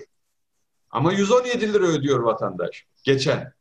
Üstü zaten ha- hazineden ödeniyor. Geçen vatandaş 117 lira ödüyor, kalanını hazine ödüyor. Güncellemediler fiyatları. Ama müteahhite diyelim ki 300 lira üzerinden ödeme yapılıyor. Bu konu bizim hassasiyetle takip ettiğimiz konulardan biri. Efendim bugün okul öncesi eğitim ki biliyorsunuz en önemlisi. Bütün öğrenim hayatımızı düşünün. Üniversite dahil eğer varsa master doktora hepsi içerisinde en önemlisini okul öncesi eğitim. Bugün okul öncesi eğitim ve birinci sınıflar başlıyor. Ben de Ankara'dan bir konuk, uzun yıllardır tanıdığım Selçuk Pehlivanoğlu'nu davet ettim. Sağ olsun bizi kırmadı. Türk Eğitim Derneği Genel Başkanı. Hoş geldiniz. Hoş bulduk. İyi yayınlar Sayın diliyorum. Başkan? Çok iyiyim. Sağ olun. Okullar açılıyor. Buna Açılıyor açıl- bugün? Bu, bu, buna açılmak diyorsanız açılıyor. Yani okullar e, haftada bir gün okula gitmekle yüz yüze eğitim başlıyor diyemeyiz. Diyemeyiz, bir, değil mi? Ama eğitim başladı. Yani şöyle başladı. Yüz binlerce çocuk kursa gidiyor şu anda. Evet. Ee, anaokulları zaten açıktı. 8-12'ler zaten açıktı. Yani aslında yüz binlerce insan şu anda bir şekilde, bir şekilde doğru veya yanlış eğitimin içinde. Ama biz Türkiye Eğitim Derneği'yle hep şunu söylüyoruz. Her yer açıkken niye okullar tamamen kapalı? Bunu anlamakta Siz zorluk neyi çekiyoruz. savunuyorsunuz Sayın Başkan? Savunduğunuz ne? Bakın Birleşmiş Milletler Covid ile ilgili bir e, yayın yapıyor ve burada çok e, güzel bir şey söylüyor. Diyor ki bireyin sağlığıyla bireyin geleceği arasındaki dengeyi iyi kurmanız lazım. Yoksa bir neslin yok olmasına sebep verirsiniz diyor. Bir sürü çalışma var ki bir 18 yaş altının bulaştırıcılığı ile ilgili. Dün Dünya Sağlık Örgütü'nün yayınlarını okudum. Ee, 6 Ağustos'ta Avrupa e, Hastalıkları Önleme Merkezi, 26 Ağustos'ta Amerika Birleşik Devletleri Hastalıkları Önleme Merkezi'nin raporları var. Diyor ki 18 yaş altının bulaştırıcıyla ilgili bir veri yok diyor. Süper taşıyıcıyla ilgili de bir veri yok diyor. Hastalanma oranları ve vefat oranları e, bilimsel bir veri verecek e, büyüklükte değil. Bir dakika. Manşeti atın o zaman. Siz bütün okullar açılsın mı diyorsunuz? Kademeli olarak açılsın Ne diyoruz. demek? Anlatın. Şunu demek Heh. istiyorum. Örneğin A ilçesinde Simav'da Covid çok az. Tamam. Niye okulu açmıyoruz? Bakın dünyada bütün okulları açan ki şu anda birçok ülkede Avrupa'da okullar açıldı. Önce restoranları açmadı. Önce başka yerleri açmadı. Sağlık ve eğitim dedi. Önce okulları açtı ve yanlış algılar var. Örneğin İsrail'de dendi ki okullar açıldığı için Covid patladı. Bir dakika. Çok sorularım var. Tabii. Ama önce bir okul açılışına gidelim mi? Tabii. Hilal hazır mıyız? Evet sabah. Nereye dönüyorum? Buraya mı? Peki. Sabah biz hazırlığımızı yaparken bir baktım Merve vardı orada. Çünkü Merve bugün okulların açılışıyla ilgili olarak bir bağlantıya gidecekti. Merve günaydın. Neler gördün, neler konuştun? Gözümüz kulağımız sende çok merak ediyoruz. Günaydın İsmail Küçükkaya. Koronavirüs gölgesinde bugün okullar uzun ve zorunlu bir aranın ardından ilk kez öğrencilere kapılarını açıyor ve ilk ders zili birazdan çalacak. Veliler, öğrenciler şu anda okulların önündeler. Biz de Bakırköy'de Osmaniye Nuri Pakdil İlkokulu'nun önündeyiz. Birinci sınıf öğrencileri şu anda sınıflarına, okullara giriş yapıyor. Okul müdürü kapının önünde ve tek tek öğrencilerin isimlerini söyleyerek içeri alıyor. Tabii koronavirüs gölgesinde yeni bir eğitim dönemi başlayacak. İşte bu yüzden alınan önlemler var. Onların başında da gelen şu e, bugün veliler ve e, herhangi bir kişi haberciler de biz de içeri alınmıyoruz. Sadece öğrenciler, öğretmenler ve okul görevlileri içeri alınıyor. Okul bahçesi de dahil olmak üzere kimse içeri giriş yapamıyor. E, öğrenciler e, bu eğitim dönemi ana sınıfı ve birinci sınıflar için başladı. Okul öncesi eğitim için başladı. Bu da e, şunun için önemliydi. Öğrencilerin okula uyum sağlaması, okulla öğretmenle duygusal bir bağ kurmasını sağlaması ve öğretmenin tanıması için önemliydi.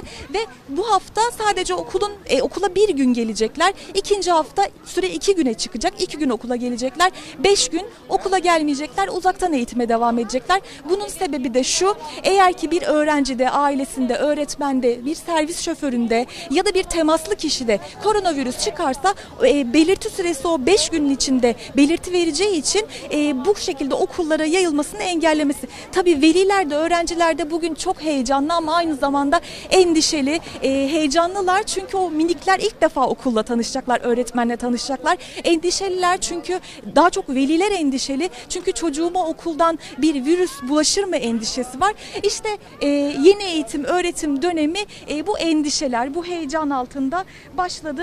E, geçmiş yıllara göre bazı farklılıklar var tabii. E, biz yayından önce saatler öncesinde buradaydık. Okulda ne gibi önlemler alındı? Okul müdürüyle konuşma fırsatı bulduk. Sınıf e, sınıftaki sıraların arası en az birer metrelik mesafelik sosyal mesafeyi koruyacak şekilde ayarlandı. Dezenfektan uygulaması var. Yine aynı şekilde maske dağıtılıyor öğrencilere ki zaten birçoğu maskesiyle gelmiş durumda. İşte yeni önlemler alındı. Geçtiğimiz yıllarda biz okulların içine girer, sınıflarda öğrencilerin o ilk gün heyecanına tanıklık ederdik. Bugün o da yok ne yazık ki. Çekim yapamıyoruz. Tamamen o teması, o e, bulaşma durumunu engellemek açısından biz de girmiyoruz. Bu yüzden okulun önündeyiz. Tabii burada bir kalabalık oluştu. E, ister istemez sosyal mesafe sınırları aşılıyor. Veliler endişeli öğrencileri uyarıyor. Temizlik, maske, mesafe konusunda. Yine okul e, müdürüne sorular soruyorlar. Ne gibi önlemler alındığı konusunda. E işte bu şekilde e, yeni eğitim öğretim yılı da yüz yüze eğitimle başlıyor. Son olarak şunu da belirtelim. Diğer sınıflar ne olacak? Özellikle 8. ve 12. sınıflar bu sene sınava hazırlanacak. Onların durumu belli oluyor. İşte 3. haftadan sonra da onların durumu belli olacak. Hem vakat sayısına göre hem de okullardaki duruma göre onların da ne şekilde yüz yüze eğitime başlayıp başlamayacağı değerlendirilecek. Biz tabii Merve'nin bugünkü gözlemlerini akşam ana haberimizde ve yarın çalar saatimizde detaylı olarak konuşacağız. Merve çok teşekkür ediyorum. Devam edelim. Şimdi peki kademe, siz diyorsunuz ki bölge bazında, okul bazında değerlendirmeler yapılmalı Evet. ve kademeli açılmalı. Evet. Peki mesela sınava girecek sınıflarımızın durumu da var değil mi? Bu arada. Bakın bakın şunu söyleyeyim. Bir örnek vereyim. Almanya'da yaz tatili kaç hafta biliyor musunuz okullar? 6 hafta. Türkiye'de kaç hafta? 13 hafta. Biz diyoruz ki bugün Covid e, itibariyle ki sadece biz demiyoruz. Dünya Sağlık Örgütü de diyor, diğerleri de diyor. Biz günlük olarak, olarak takip ediyoruz İsmail Bey. Hepsini dünyada UNESCO dahil hepsini bizim TEDMEM günlük olarak takip ediyor.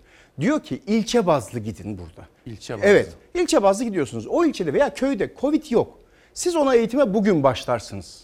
Ankara'da Covid var. Dersiniz ki 15 gün uzaktan öğretim, uzaktan eğitim diye bir şey yoktur bir kere. Uzaktan öğretim vardır. Öğretim bilgi aktarımıdır. Eğitim sosyal ve psikolojik e, faktörleri de içerir. Yani 21. yüzyılın neslinin aslında eğitim görmesi gerekir. Öğretim değil. Öğretim sadece bilgi aktarımıdır ki bilgiye zaten diyeceğim. ulaşabiliyoruz. Şimdi ben sizinle ilgili paylaşımlara baktım da sizi böyle hani şöyle eleştiriyorlar. Diyor ki özel okul penceresinden bakıyor diyorlar. Ülkemizde mesela devlet okulları var ve devlet okulları %90 aslında. 92 mi? Özel okulda kaç öğrenci var? 1 milyon 400 bin, 18 milyonda 1 milyon 400 bin. 18'de bir %7 civarında. %7 civarında. İsmail Bey, Türk Eğitim Derneği bir özel okul değil. Büyük Önder Atatürk'ün kurduğu genel olarak bir söylüyorum. sivil toplum örgüttür. Evet. Bugün sorun özel okul velilerinin değil. Çocuklarına, çocuklarını hoca tutanların değil, evde kurs açanların değil. Bugün sorun çalışan anne babanın çocukları için kader mücadelesi veren dadı tutamayacak insanların. Bugün sorun köydeki çocuğun. Bugün sorun eğitimde fırsat eşitliğini e, sahip olamamış çocukların. Yani bugün sorun evinde internet olmayanın, evinde televizyon olmayının ki bir söylentiye göre 4 milyon, bir söylentiye göre 1.2 milyon insan zaten hiçbir şekilde ulaşamıyorlar. Dolayısıyla siz bir toplumun geleceğini düşünüyorsanız bunu yapmanız lazım. Bakın Türkiye'de ortalama eğitim bilimsel olarak e, UNESCO'nun verilerine göre 12.1 yıl. Birleşmiş Milletler diyor ki eğer bunu geciktirirseniz 0.9 yıllık bir e, eksiklik olacak diyor. Bunun eğitim karşılığı 9.8 yıl. Yani Türkiye'de eğitimi 9 yıla çekiyoruz. Ve Dünya Bankası evvelki hafta bir açıklama yaptı. Eğer okulları açmazsanız dedi. Bunu bütün dünya için yapmış. Türkiye paragrafındaki maliyetini söyleyeyim mi? 40 milyar dolar yıllık dedi size maliyet olacak. Bu bir matematiksel modelleme. Burada burada bakın çocukları çocuklar şu anda nerede İsmail Bey? Çocukların hepsi evde mi kilitli? Çocuklar sokakta. Çocuklar metroda. Üniversite öğrencileri hibrit eğitimden uzak kalıyorlar ama üniversite öğrencileri dışarıda. Nereye gidiyorlar? Annesi babası e, bakıcı tutamayanlar neredeler? Anneanne Şey babaanneye bırakıyorlar. Kesinlikle haklısınız. Ben mesela bir baktığımda çocuklar iç içe üstelik dışarıda maske yok bir şey yok. Bir konu daha Tabii var ki, aslında. tabii İyi ki, söylüyorsunuz, tabii. hoş söylüyorsunuz. Tabii. Fakat şöyle de bir durum var. Fırsat eşitliği diyoruz ya. Mesela bir devlet okulunda 45 kişilik sınıflar var. Mesela özel okullarda 20 bilemedin 24. Şimdi iki gazete manşeti gelsin. Bugün Bir Gün gazetesinde eşitsizlik giderilsin diye bir haber gördüm. Uzaktan eğitim tartışmaları sürerken altyapıdaki yetersizlikler dikkat çekiyor. Pek çok öğrenci tablet ve televizyon sıkıntısı yaşıyor. Siz de söylediniz. Hükümetin gereken önlemleri almadığını belirten muhalefet, hükümetin eşitsizlikleri acilen gidermesi gerektiğini vurguluyor. Şimdi evrensel ve Türk Günü'ne bakalım. Evrensel eksiklere rağmen okullar bugün açılıyor. Yüz yüze eğitim koşulları sağlanmadı diyor. Sağlandı mı efendim? Mesela Sayın Başkan. Şu anda şu anda bunu ölçemeyiz. Şu anda zaten çok az sayıda öğrenci sadece kaynaşma eğitimine gidiyorlar. Yani bir Bu tanışma sayılmaz, bu, değil mi? açı- bu yüz yüze eğitim değil. Peki bir sonraki ga- gazeteye geçelim. Türk Gün gazetesi gelsin Evrensel'den sonra. Okullar uyumlu açılıyor. Yeni sistem diyor. Okul öncesi eğitim ve ilkokul birinci sınıf öğrencileri uyum programı kapsamında yüz yüze eğitime bugün başlıyor. Okullarda virüse karşı tüm tedbir- tedbirler en yüksek seviyede alınmış durumda. Ne yapmamız gerektiğini konuşalım biraz. bundan Bakın biz biz şunu önermiştik. Aslında başka bir riskimiz var. Grip geliyor. Yani yarın boğazı ağrıyan herkes diyecek ki ben Covid miyim diyecek. Bizim önerimiz şuydu 31'inde. Anaokulu, ilkokul 1-2'yi açın. 1-2'yi yarıya bölün ki e, temel eğitim genel müdür dedi ki bizim ortalamamız 23 dedi. Diyelim ki 40'lık sınıflar var. Bölün 2'ye. Niye? İlkokul 4'e kadar elimizde bizim sınıf öğretmeni var mı İsmail Bey? Var. Yani bir yeni öğretmen ihtiyacımız yok. Yerimiz var mı? 3. 4. sınıf. Bu çocukların hepsini yüz yüze eğitime alalım dedik. Niye? Anaokulu, ilkokul 1, 2, 2 çok kritik yerlerdir. 60 günlük kaybı yazla da birleştiği için tekrar telafi etmeniz neredeyse imkansız hale gelir. Burada yapmanız gereken kademe olarak açmak ve hibrit açmayı sağlamaktı. Biz şu anda hiç açmıyoruz. Bakın fabrikayı açmazsanız bugün ekonomi dönmüyor. Turizmi açmazsanız turist gelmiyor, para gelmiyor. Aslında mesele ne biliyor musunuz? Seçim kurtarmakla nesil kurtarmak arasındaki fark. Ve şöyle bir algı oluşturuldu. Veliler diyor ki çocuğum okula giderse hastalanır. Hayır zaten şu anda çocuğunuz hastalanıyorsa hastalanıyor. Yani okul şunu iddia ediyor sokaktan evden demiyorum. Sokaktan daha güvenlidir. Bunu kademeli olarak açmamız gerekirdi ve bir an önce de kademeli olarak açmalıyız. Altını çizerek söylüyorum. Her yerde açmaktan bahsetmiyorum. Ama eğitim 180 gündür. Siz bunu 100 günlük bir programa e, indirebilirsiniz. Bugün Ankara'da bir hafta sonra başlarsınız. Simav'da başlarsınız. Yazla birleştirirsiniz ve 100 günü tamamlarsınız. Bir soru soracağım. Tabii. Şimdi siz tabii bulunduğunuz konum gereği herkese görüşüyorsunuz. Milli Eğitim Bakanı ile görüşüyorsunuz. Hatta Cumhurbaşkanlığında eğitim politikaları kurul üyesisiniz. Evet. Bunlar konuşulmuyor mu hocam orada? Tabii ki konuşuluyor. Yani benim bildiğim kadarıyla Milli Eğitim Bakanlığı her türlü projeksiyonu yaptı. Ama bu sadece bir bakanlığın vereceği bir karar değil. Yani özellikle Bilim Kurulu ve Sağlık Bakanlığı burada çok daha e, etkin bir şekilde işin içinde. Ama burada öteliyoruz. Yani çünkü eğitimi ötelediğimiz zaman bugün hiçbir sorun yaşamıyoruz. Fark etmiyoruz. 10 yıl sonra yaşayacağız. Bakın bir, bir tek şey söyleyeyim. Lütfen, lütfen. Birleşmiş Milletler'in e, söylediği bir şey var. 3 ay okulları kapalı kaldığı zaman 3. sınıfta olan bir öğrenci 10. sınıfa geldiği zaman bir buçuk yıllık bir öğrenme kaybıyla karşı karşıya kalacak diyor. Öğrenme kaybı çok önemlidir. Bakın yaz aylarında ki öğrenme kaybı, yaz aylarındaki öğrenme kaybı döndüğünüz zaman yüzde otuzlara varıyor. 3 aylık yaz ayından bahsediyorum. Bugün matematikte yüzde otuz yedi temel becerilerin altındayız. Okumada %26. 9. sınıfta %37 matematik ne demek biliyor musunuz? 4 işlemi zaten eğitimimizde ciddi sorunlarımız var. Zaten eğitimimizde fırsat eşitliği ile ilgili ciddi adaletsizliklerimiz var. Bir de bunun üstüne bunu eklersek içinden çıkılmaz bir hal alacağız. Şimdi bakın kampanya var şu anda. Üniversitelerde hibrit eğitime geçelim diyorlar. Kesinlikle katılıyorum. Bir açıklar mısınız? Bakın 18 yaşını bitirmiş bir çocuktan bahsediyoruz. Yani bilinçli bir bireyden bahsediyoruz. Bunları gene devlet yani şunu çok iyi bilmek lazım. Benim eşim e, tıp e, hocası e, sınıfında 150-200 kişi var. 150-200 kişiyi birden alamazsınız. Ama bunu hibrit yapabilirsiniz. İki gün birini alırsınız, iki gün birini alırsınız. Buradaki sorun şu deniyor. Kredi, kredi yurtlar deniyor. Biz de şunu önerdik. Kredi yurtlarla da biz görüştük, konuştuk. Kredi yurtlarda aslında mevcut öğrenciler için Sağlık Bakanlığı'nın koşullarıyla ilgili bir sorun olmadığı söyleniyor. Şunu da yapabilirsiniz. Bir ay bir grubu alırsınız. Bir ay uzaktan eğitim yaparsınız. Milli Eğitimle ilgili de şunu önerdik. Milli Eğitim Bakanlığı günlük 900 bin canlı sınıf yapabiliyor günlük.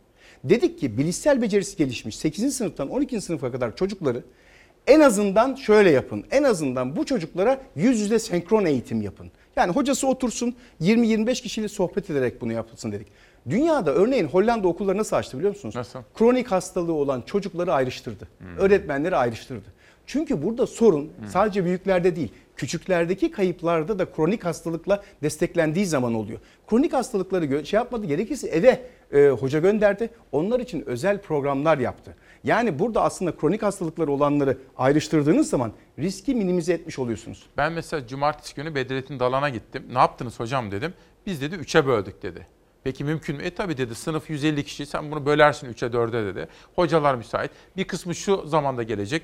Yani bunu yapmak ve ayarlamak mümkün dedi. Size bir soru var. İsmi gizli kalsın diyor. Lütfen Selçuk Bey'e sorar mısınız? Okul ücret iadesinin oranının ne olacağını sorar mısın diyor. Devletin %7 iadesi dışında bir bilgi de yok diyor.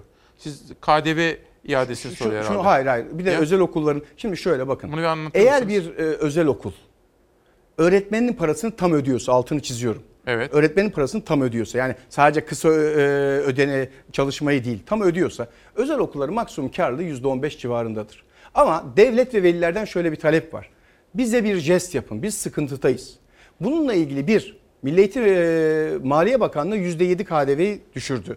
Bu zaten verilmeli. Yemek servis günlük e, hizmettir. Bu verilmeli. Özel okullarda kendi mali analiz durumlarına göre bir jest yapması bekleniyor. Bu da bu sene için yapılmalı. Ama şunu söyleyeyim. Çok özel okul meselesine girmek istemiyorum ama şunu söyleyeyim. Özel okulların %30'u batacak minimum şu anda. Niye? Çünkü çünkü haklı olarak veliler okullar açılmayacaksa niye çocuğumu özel okula vereyim diye devlete kaydediyor. Yani hemen hemen %80 özel okul geçen seneki özel okul sayılarının çok çok daha altında. Bir soru var. Tabii. Hani sizi bazıları işte özel okul falan değil. Siz aslında bir eğitim çalışanısınız. Türkiye'nin ilk- ilk Uzun sivil yıllar- toplum örgütünün- Tabii ben babanızdan beri Evet. biliyorum ama şöyle sorular geliyor. Bunu yanıtlamanızı Tabii ki, tabii, isterim. Çünkü siz ülkenin her tarafına da gidiyorsunuz, dolaşıyorsunuz. Şimdi konuğunuz diyor ki özel okullarda hizmetli var. Hani konu sizin yaptığınız açıklamalardan alıntılar yapmış. Özel okullarda hizmetli var, temizlik var, hijyen var, kurallar var. Ama diyor devlet okullarında bunlar var mı diye soruyor. Tamamen katılıyorum. Bakın biz Türkiye Eğitim Derneği olarak 4 tane rapor yayınladık. Üç buçuk ay önce dedik ki Milli Eğitim Bakanlığı ki bunu bakanlığımıza da ilettik, ilgili her yere ilettik. Muhakkak bir şekilde hijyen malzemesiyle ilgili ve temizlik personeliyle ilgili çünkü temizlik personeli genelde okul aile birliklerinin desteğiyle karşılanıyor. İsmail Bey bu süreç bir siyasi parti ödevi değildir. Bir milli süreçtir. Bu süreçte bakanlıklar, belediyeler, özellikle belediyeler burada devreye girip hijyenle ilgili yardım etmeliler. Çok iyi, çok iyi. Belediyeler evet, devreye girsin. Evet, niye biliyor musunuz? Esas olan bulaşma yerleri belli. Kantinler kapalı. Tuvaletler, tuvaletler ve e, bir araya geldikleri yer. Kantinler kapalı hijyen- mı? Evet, kantinler kapalı. Bütün okullarda Şu anda kapalı. hepsi kapalı. Rest, e, yemekhaneler de şu anda kapalı ve gerekirse bazı yerlerde e, kutu halinde veriliyor çocuklara. Yani yemekhanede oturup yemiyorlar. Burada yapılması gereken e, şey şu. Çocukları çocukları hijyen çok çok önemli burada. Her şeyde devletten beklemeyelim. Adaletsizlik yapmayalım. Çok genç bir nüfusa sahibiz. Birey imkanı varsa belediyeler ve bakanlıklar beraber hareket etmeli. İşbirliği. Burada bölüşme Güzel, yapamayız. güzel Çünkü bu bir mantık. milli meseledir. Bu çocuklarımızın geleceğidir. Bugünü kurtarmaktan bahsetmiyoruz. Yarını mahvetmemekten bahsediyoruz. Peki. Bu, tamamen katılıyorum. Ya çünkü ilkokul bile biliyorsunuz biz e, karşıydık. Özel okullara devlet para veriyordu. Türkiye Eğitim Derneği olarak biz itiraz ediyorduk. Kardeşim vermeyin. Önce devlete verin. Önce devlet okullarınıza paranızı yatırın diyorduk. Devletin imkanları nispetinde hijyenle ilgili personel bulmakta zorlanıyorlar. Bir soru soracağım. Tabii. Şimdi sabah 4.30'da kalktım. 5'te araba aldı beni. Geliyorum buraya. İşte Olcay'a sordum. Olcay ne yaptın dedim. Çocuğun gidiyor mu? Ya abi dedi ben yollamak istiyorum bir okul öncesi. Tamam. Fakat eşim Büşra kardeşim istemiyor dedi. Bugün de bana 5-6 soru geldi. Abi diyor yollayalım mı yollamayalım mı? Yollasınlar mı yollamasınlar mı? Yani şu anda İsmail Bey negatif bilinçle yüklediğiniz bir toplumdan pozitif bilinçli bir yaşam sürmesini bekleyemezsiniz. Velilerimiz yerden göğe kadar haklı. Çünkü bir 24 saat kaç kişi vefat etti, kaç kişi hastalandığı konuşuyoruz. Yani burada ciddi miktarda aslında psikologların falan devreye girmesi travma gerekiyor. yaşıyoruz değil mi? Ciddi bir travma yaşıyoruz. Toplumsal Çünkü travma bu. Veli şunu söylüyor. Çocuğumu okula yollarsam hastalanır ve yaşamsal sorunlu olur.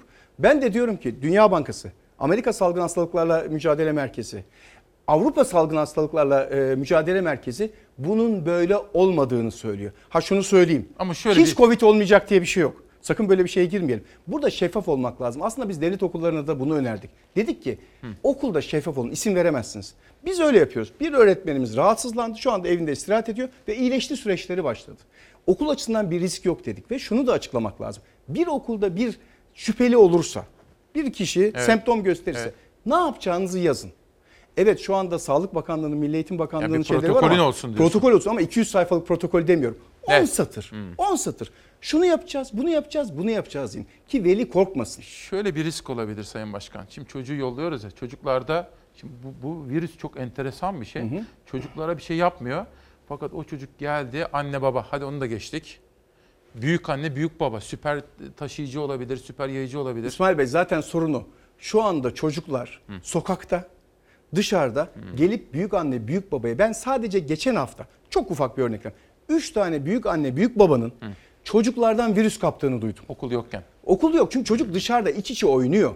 Yani hiçbir kontrol yok. En azından sınıflarda bir metre aralık sağlanabilir bu hibrit modelle. Bir metre aralıkla Dünya Sağlık Örgütü 5 yaşın altı takmasın. 5 yaşın üstü de 1 metreyi sağlarsanız gerek yok diyor. Sınıftan bahsediyor. Dışarıda da öğretmenleri yani sahada olan öğretmenleri arttırırsınız nöbetçi öğretmenleri. Dikkatli bir şekilde olduğunuz zaman Yo, ben bir şey diyeyim mi? Mantıklı konuşuyorsunuz. Yani böyle illa hemen açalım öyle değil. Kademeli, rakama göre, Birden kritere herkes göre. de gitsin şartı koyamayız. Çünkü o dediğiniz psikolojik etkenden dolayı. Şunu görmesi lazım velinin. Aa iyileşmiş, çocukta sıkıntı yok, sorun yok. Söylüyorum şu anda yüz binlerce çocuk aslında bir şekilde eğitim içinde. Kurslarda alt alta üst üste. Büyük okullarda, okullarda. Şu anda kursa mı gidiyorlar? Tabii kursların hepsi açık. Hangi kursa gidiyorlar? Bütün kurslar açık. Çocuklar. Tabii yüz- hatta ara 8-12 kursları değil. Ara sınıflarda bile şey kurslar açık. Milli Eğitim bunu biliyor mu? Biliyor tabii. Yasak değil ki şu anda. Aslında şu Ama- anda ben size şunu söyleyeyim. Milli Eğitim'e bağlı olmayan, Aile Bakanlığı'na bağlı olan anaokulları da açık, kreşler de açık. Yani bir apartmanın E ne altındaki... tartışıyoruz ki biz o zaman? Ha biz de onu söylüyoruz zaten. Biz de onu söylüyoruz. E, o, yani bir standart olacak ülkede. Evet, evet. Sputnik'te bir haber gördüm. Türk Eğitim Derneği Başkanı Pehlivanoğlu kademeli şekilde yüz yüze eğitime geçmek şart yoksa bir neslin felaketine sebep olacağız. Yani eğitim alamadıkları için telafisi imkansız olduğu için diyorsunuz. Evet, evet, evet. Ama önlemler alınarak ve kademeli. Şüphesiz ki. Tabii şunu da yapmayalım. Yani bazen seyrediyoruz sizin programlarınızda başka yerlerde de ki Çalar Saati her sabah seyrettiğim için. Hı hı. eee, şunu net olarak söyleyeyim. İdeal mevcuttakinin baş düşmanıdır. Yani her şey mükemmel olsun öyle açalım derseniz yarın grip var açmayalım. Öbürsü gün başka bir şey var açmayalım. Tabii ki bir risk var. Mühim olan riski yönetebilmek. Önce can, öncelik çocuk. Bunu unutmayalım. Güzel. Ama önce fakir fukara. Peki. Pembe tablolar gerçek değil. Bir gün gazetesi de eleştirel bir yaklaşımla manşet atmış. Bakan Selçuk uzaktan eğitimi övse de raporlar öyle demiyor. Eğitim sen canlı derslere katılımın %20'de kaldığını açıklarken eğitim reformu girişimi uzaktan eğitimde fırsat eşitsizliğinin görünür hale geldiğini belirtti. Şimdi örgün eğitimde böyle yüz yüze eğitimde de fırsat eşitsizliği var. Uzaktan eğitimde de. Şimdi bilgisayar eksikliği, televizyon eksikliği, ne bileyim ulaşım eksikliği, internet eksikliği ne yapacağız başkan? Bakın şunu e, tekrar net olarak söyleyeyim. Tabii ki şu anda Türkiye'deki en büyük ada- sosyal adaletsizlik eğitimdedir. Parası olanla olmayanın Evet. uçurumun yaşadığı en büyük budur. Ki unutmayın ki namuslu olmak kaydıyla ki çok ufak kişi namussuzlukla para kazanır. Ekonomik sınıf atlamanın tek yolu Eğitimdir. tek yolu eğitim. Tabii. Sosyal mobilite. Ben şunu hep söylüyorum biliyorsunuz ulusal kanallarda söylüyorum onurla söylüyorum. Benim babam Rize'nin Fındıklı ilçesinden kalkıp İlkokulda Ankara'da Kızlar Şefkat Yurdu'nda kalmasa ben burada değildim. Yapmamız gereken şey öncelikle 1.4 milyon e, 1.4 milyon özel okul değil. Çocuğuna bakıcı tutan değil. Bukam, e, tutamayan çocuğuna eğitim veremeyenle ilgili yapmak mecburiyetindeyiz. Buradaki dezavantajlı gruplar Merrill Lynch'in bir çalışması var. Dezavantajlı gruplardan şey şu 15 yaş altı uzaktan öğretimden bir şey öğrenemezler. Çok az öğrenirler. Hiçbir şey öğrenemezler değil mi? Çok az öğrenirler. Kazanımlarda çok iyi. İki, engelli kardeşlerimiz. Üç, annesi babasının mali imkanı yeterli olmadığı için kader mücadelesi verip eve mahkum sokağa mahkum kalan çocuklarımız. Bu çocuklar bakın Milli Eğitim Bakanlığımız geçen sefer bir açıklama yaptı. Dedi ki derslerden sorumlu olmayacaksınız dedi. Tamamen düştü şey. Haklıydı yani çünkü girmediği bir çocukta... Ama böyle olmaz aslında değil Evet, mi? evet. Derslerden, sınavlardan o zaman ölçme Ben size şunu yüksek öğretimdeki durumumuz ne? Herkes geçti. Olur mu? Yani bir e, hemşirenin aldığı e, yüz yüze eğitim ki demin Sayın Dalan'ın söylediğini söylediniz. Bunlar yapılabilir. Böldük dedi. Bakın şunu net olarak söyleyeyim. Örneğin her üniversite kaç kişi olursa olsun bir haftada hocalar bölüşüp hangi çocuğun bilgisayar olup olmadığını e, tespit edebilir miydi? Edebilir. Edebilirdi. Sonra da belediyeler, devlet ve millet bu millet çok fedakardır. Ciddi miktarda hayırseverdir. Parayı 3 Birleşip- tane müteahhite vereceğimize işbirliği yapalım hep beraber. Birleşip yapamaz mıydık? Bakın biz bu ülkeye akıllı tahtalar aldık. Güzel. Nitelikli öğretmen, akıllı öğretmen gerekirken Ya Fatih- çöp oldu. Fatih projesi dediler çöp oldu. Sayın Başkan son cümlenizi alayım. Çok teşekkür ediyorum bir kere katılımınız için. En son herkes bizi izliyor. Siz ne söylemek isterseniz son cümle. Son söz. Velilerimiz gönül rahatlığıyla, gönül rahatlığıyla kendi kararlarını kendileri versinler. Ama korkuyla değil, çocukların sağlıklarıyla çocuklarının geleceğini iyi düşünsünler. Bu ülke bizim ama fırsat eşitliğini sağlamak da hepimizin sorumluluğu. Çünkü bu vatan bize emanet. Türk Eğitim Derneği Genel Başkanı Selçuk Pehlivanoğlu çok teşekkür Ben ediyorum. teşekkür ediyorum. Sağ olun. Bilgi Hanım'a selam söyleyin. Sağ olun. Bir dakikanızı alacağım. Efendim sizlere Cuma günü söz vermiştim. Ruhi Su büyük bir ozanımızdır. Onu anacağız. Dün andık, bugün de onu anacağız. Ama ondan evvel işte Murat Karahan da davet etmişti. Kostümsüz de olsa, dekorsuz da olsa, yurt dışı katılımsız da olsa Uluslararası İstanbul Opera Festivali başladı. Üstelik de Arkeoloji Müzesi'nin bahçesindeydi efendim. Salı günü de yine bir temsilleri olacak. Onlar da sanat devam etsin, sanat iyileştirir diyorlar. Ruhi suyu saygıyla, özlemle andık, anıyoruz. Bugün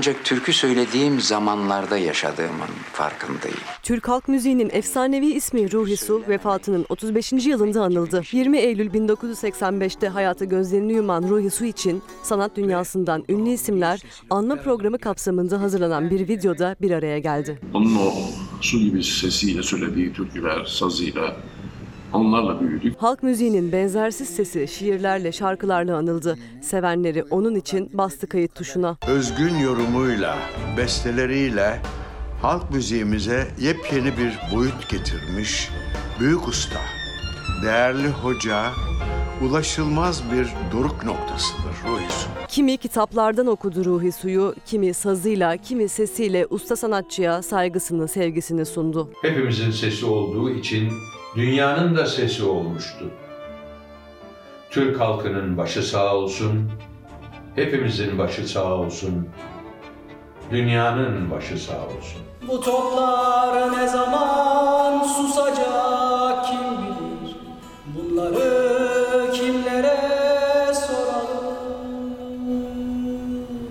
Esen yel bilir Esen yel bilir Esen yellere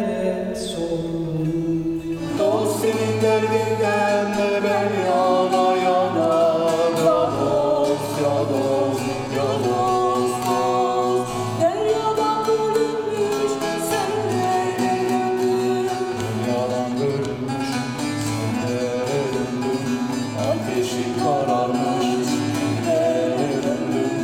Türkiye'de olduğu gibi tüm dünyada çok sevilen usta sanatçı Almanya, Hollanda, Belçika, İngiltere, Fransa ve Avustralya'da konserler verdi. Uzun uzun ayakta alkışlandı. Ruhi Su'nun türküleri olan aşkı akıllarda bu sözlerle kaldı. Kendim türkü söylemekten her zaman memnunum. Ancak türkü söylediğim zamanlarda yaşadığımın farkındayım. Yani türkü söylememek, bitmek gibi bir şey geliyor bana.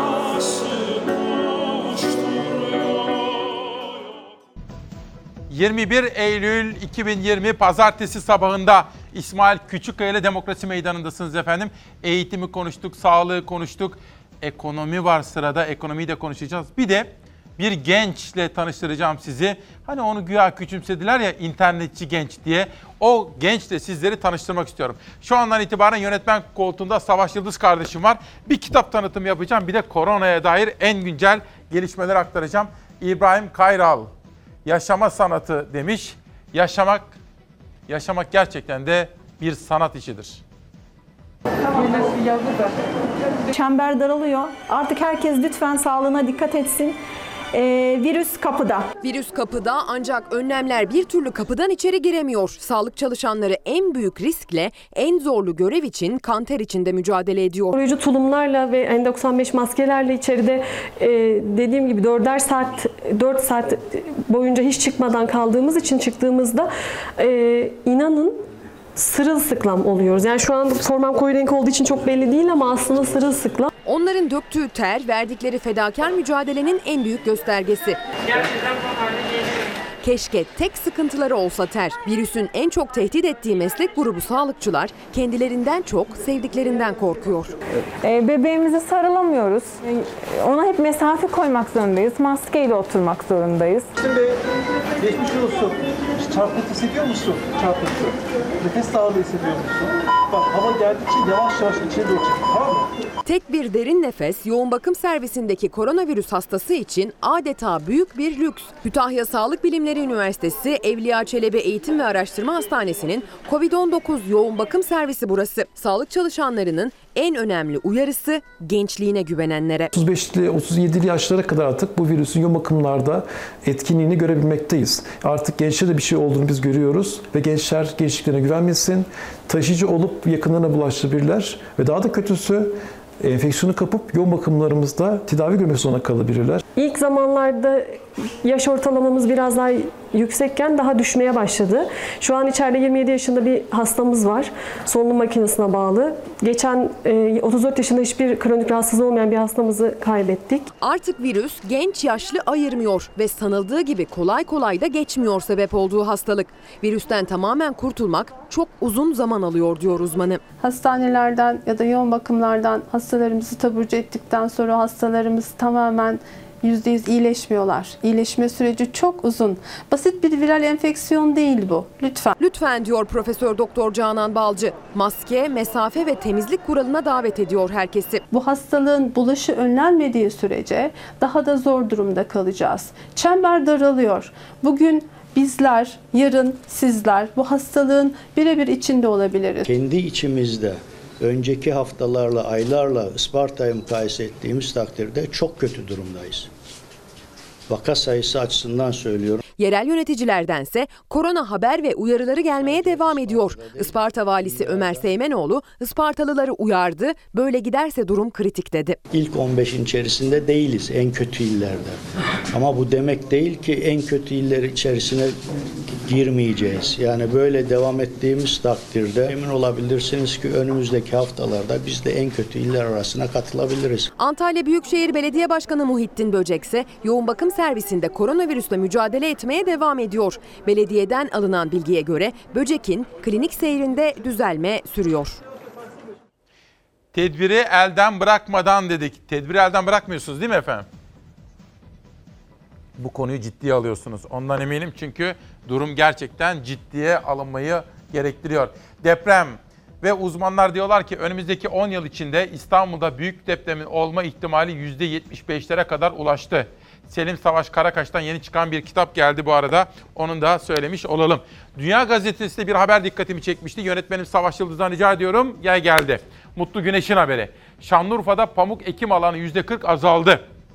Türkiye'nin toplam kütlü pamuk üretiminin yarısına yakınını gerçekleştiren Şanlıurfa'da ekilen alanların azalması yüzünden bu yılki pamuk üretiminde de önemli kayıplar yaşanıyor. Geçen yıl 2 milyon 88 bin dekar arazide kütlü pamuk ekimi yapılırken çiftçi kayıt sistemi beyanlarına göre bu oran bu yıl 1 milyon 268 dekara geriledi. Çiftçilerin münavebeli tarım, Pamuk girdi maliyetlerinin artması, düşük fiyat ve yetersiz ürün destekleri yüzünden pamuk ekiminden vazgeçtiği belirtiliyor. Şanlıurfa Ticaret ve Sanayi Odası Başkanı İbrahim Halil Peltek, beyaz altında hasat mevsiminin başladığı bu günlerde pamuk üreticisinin hem fiyatta hem de prim desteğinde artış beklediğini söyledi ve hükümetten bu konuda adım atmasını istedi. Ve Zafer Söken piyasalarla ilgili gelişmeleri haberleştirdi. Dikkatle izliyoruz.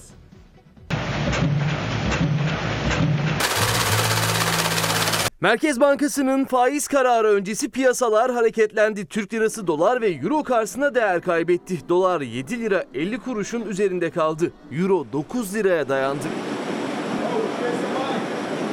Merkez Bankası bu hafta merakla beklenen politika faizi kararını açıklayacak. Merkez faizi sabit mi tutacak yoksa faiz oranlarında artış mı yapacak? Merakla bekleniyor. Bir yandan faiz kararı beklenirken diğer yandan koronavirüs salgınıyla yeniden artan vaka sayılarını da piyasalar yakından takip ediyor. İkinci dalga endişeleriyle dünya çapında altın fiyatlarında sınırlı da olsa bir yükseliş yaşanıyor.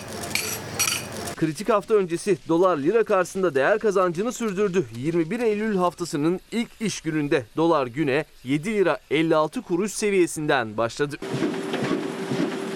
Euro'da tarihi seviyelere çıktı 9 liraya dayandı. Saat 9 itibariyle Euro bankalar arası piyasalarda 8 lira 97 kuruş seviyesinden işlem görüyor.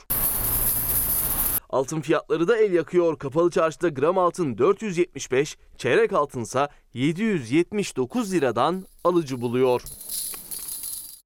Sizleri parlak bir gençle tanıştıracağım.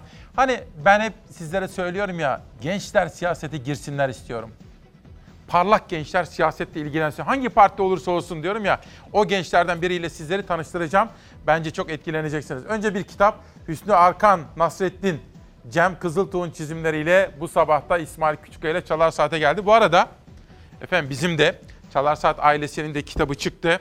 Bunun içinde işte Fatih Portakal'ın ayrılmasından, işte Ekrem İmamoğlu ile Binali Yıldırım arasındaki moderatörlüğünü yaptığımız yayına kadar, Fox maceramız, eskisi, Nacizane yazmaya çalıştım. Bugün matbaadan çıkıyor efendim. Ben de bu sevincimi sizlerle paylaşayım. Fikri Hür, Vicdanı Hür, İsmail Küçükkaya ile Çalar Saat'in hikayesidir. Onu da sizlere yeni çıkan kitaplardan bahsederken söylemiş olayım. Çok kıymetli hocamız İlber Ortaylı sizlere selam söylüyor. Çok değerli okuyucularım, ameliyatım nedeniyle, ameliyatlarım nedeniyle 10 gün aşkın bir süre Koç Üniversitesi Hastanesi'nde kaldım. Tedavim sırasında beni arayan, soran okuyucularımın, dostlarımın gönderdiği mesajlar, sevgi ifadeleri beni çok duygulandırdı, mutlu etti. İlber Ortaylı hocamıza geçmişler olsun. Allah onu bize bağışlasın diyoruz. Ondan daha öğrenecek çok bilgilerimiz var efendim. Hocamızı saygıyla selamlıyorum. Ve kültür sanat bizim hiç eksik etmediğimiz temel değerlerimizdendir. Rutkay Aziz ödülünü Türk Tabipleri Birliği'ne adadı. Bakın Rutkay Aziz ödülünü aldı. Altın Adana Altın Koza film yarışmasında ve fedakar sağlık çalışanlarımıza adadı, ithaf etti. Zor günlerden geçiyoruz. Bir taraftan salgın, ekonomik, politik. Ama bütün bunlara rağmen bu festivalin gerçekleşmesinde eminiz için gerçekten sizleri yürekten kutluyorum.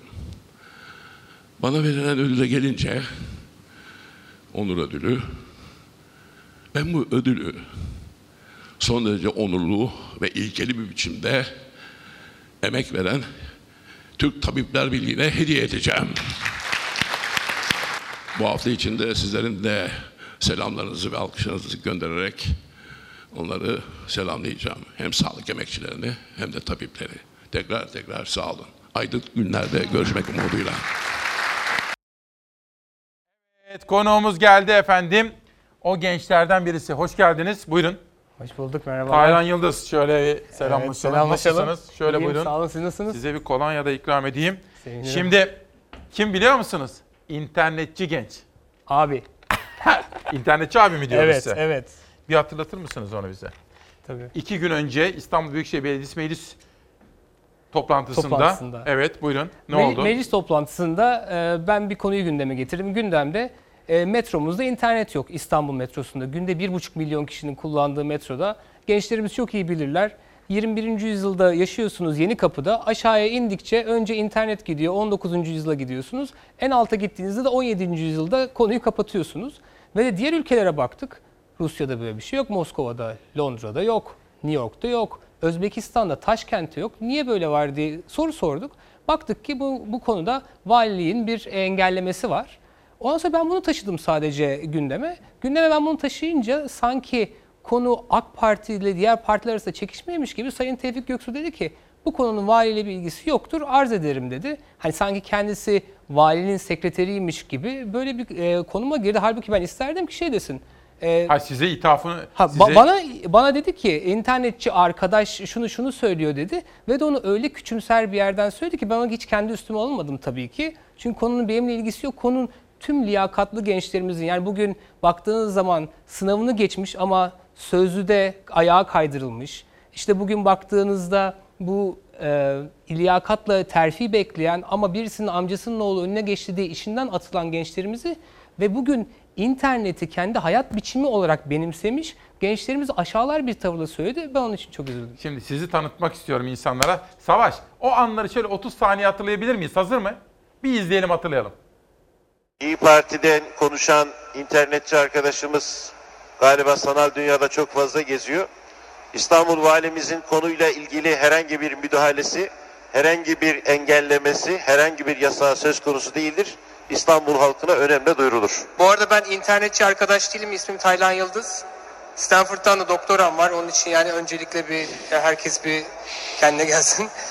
Şimdi size söylemek istediğim şey şu. e, Bu 10 ay önce valiliğe ve valilikten dolayı il Emniyet Müdürlüğü'ne gönderilmiş bir talep var. Onların onayı gerekiyor. Galiba Tevfik Bey konuya hakim değil. Onun için kendisine tekrar arz ederim. Bilgi İşlem Daire Başkanımız da bu konuda daha ayrıntılı görüşebilirler kendisiyle. Kendisi yanlış biliyor. Teşekkür ederim. Bu bir kere çok enteresan bir konu. Tabii gülerim ağlanacak halime bazen.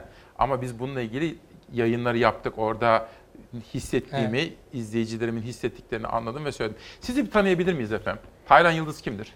Taylan Yıldız e, bir e, memur bir ailenin oğlu. Babam doktor, annem e, röntgen teknisyeni.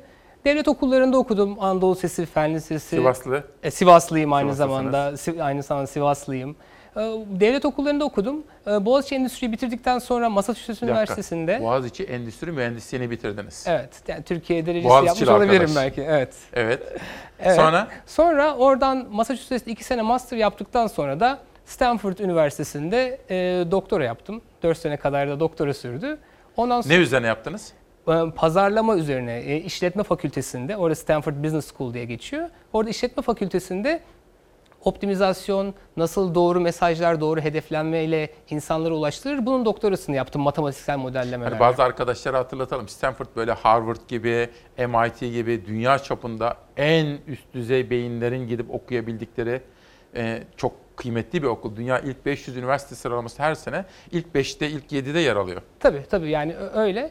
Zor da geçti yani gerçekten bitirmesi zor bir okul. Ama biz bir şekilde bitirdik. Dün yürüyüşe gittim. Ben sıklıkla sabah yürüyüşü yapıyordum. Orada Mustafa Sarıgül'ü gördüm. Gel gel bir kahve ikram edeyim dedi. Bir oturduk orada. Yanında gençler vardı. Sizi de tanıyorlar. Kimisi gıyabınızda, kimisi işte birebir de tanıyor.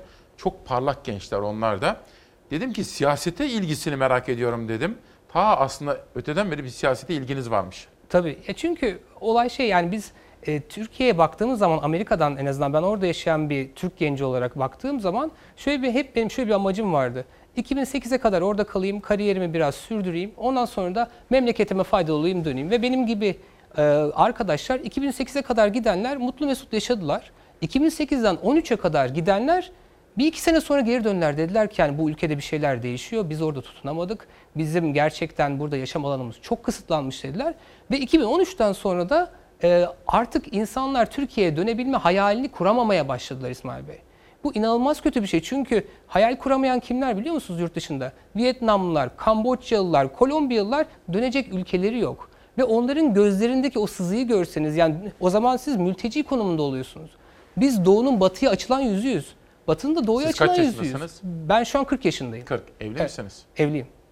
Çocuk var mı? Yok daha yok. Peki. E, eşiniz çalışıyor mu? Evet. Çalışıyor. Neden siyaset yapıyorsunuz?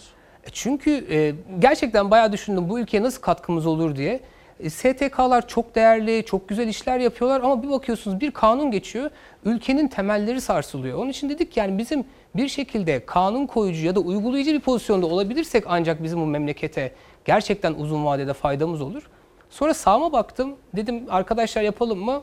Olmadı. Soluma baktım, yine olmadı. Dedim iş başa düştü. Yani sonuçta ben politik bilimler okumuş bir arkadaşınız değilim. Yani ama iş başa düştü dedik. Hadi dedik yapalım. Sonra Sayın Genel Başkanımız Meral Akşener de bir çağrı yaptı. Dedi e, birlikte parti kurmak ister misin dedi. Ben de çok sevindim çünkü liyakata verdiği önemi gördüm. İlk Akşener burada söylemişti sizi. Google'da çalışan ve aslında çok iyi kazancı da olan birisiydi. Google'da ne kadar çalıştınız ve sizin siyasete geleceğinizi söylemişti burada Akşener. Evet 10 sene çalıştım Google'da ve orada da en son da San Francisco'da mı? San Francisco'da Silikon Vadisi'nde son 2-3 senesinde de Avrupa'daki araştırma geliştirme işinin başındaydım zaten ben. Çok iyi. Ee, orada öyle bir tecrübe Memnun musunuz hayatınızdan şimdi? Çok memnunum. Yani 10 kere olsa 10 kere de geri dönerdim diyorum.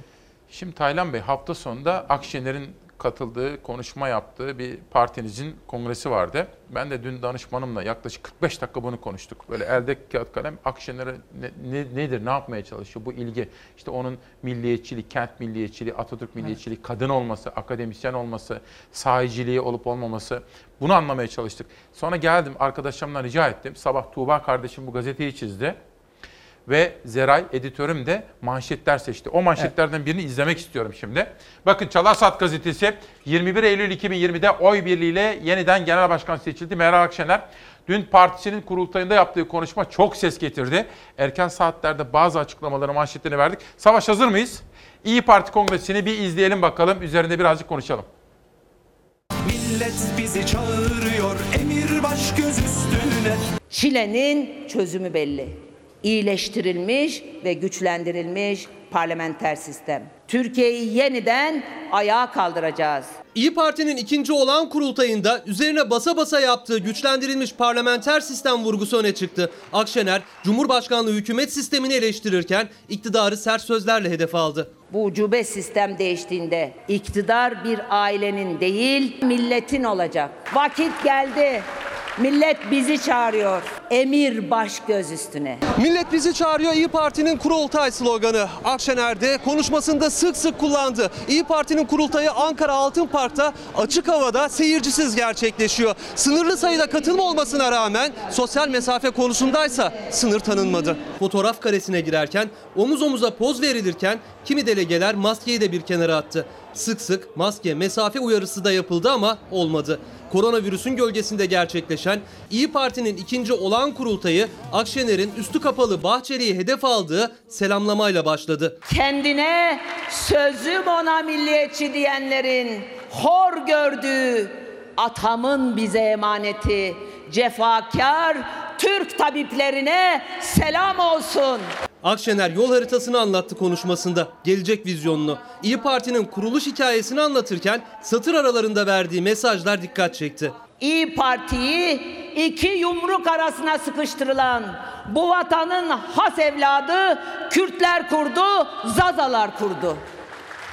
İyi Parti'yi Ali dedi, Hızır dedi diye, Atatürk'ü sevdi diye din düşmanı ilan edilenler kurdu. Millet İttifakı ve olası yeni ittifaklar için yeni bir cümle kurmadı ama Cumhur İttifakı gündemindeydi. Koca yürekli bir milleti ortadan ikiye böldüler. Türk milletine Cumhur İttifakı'ndan önce illet, zillet, terörist diyen çıkmamıştı.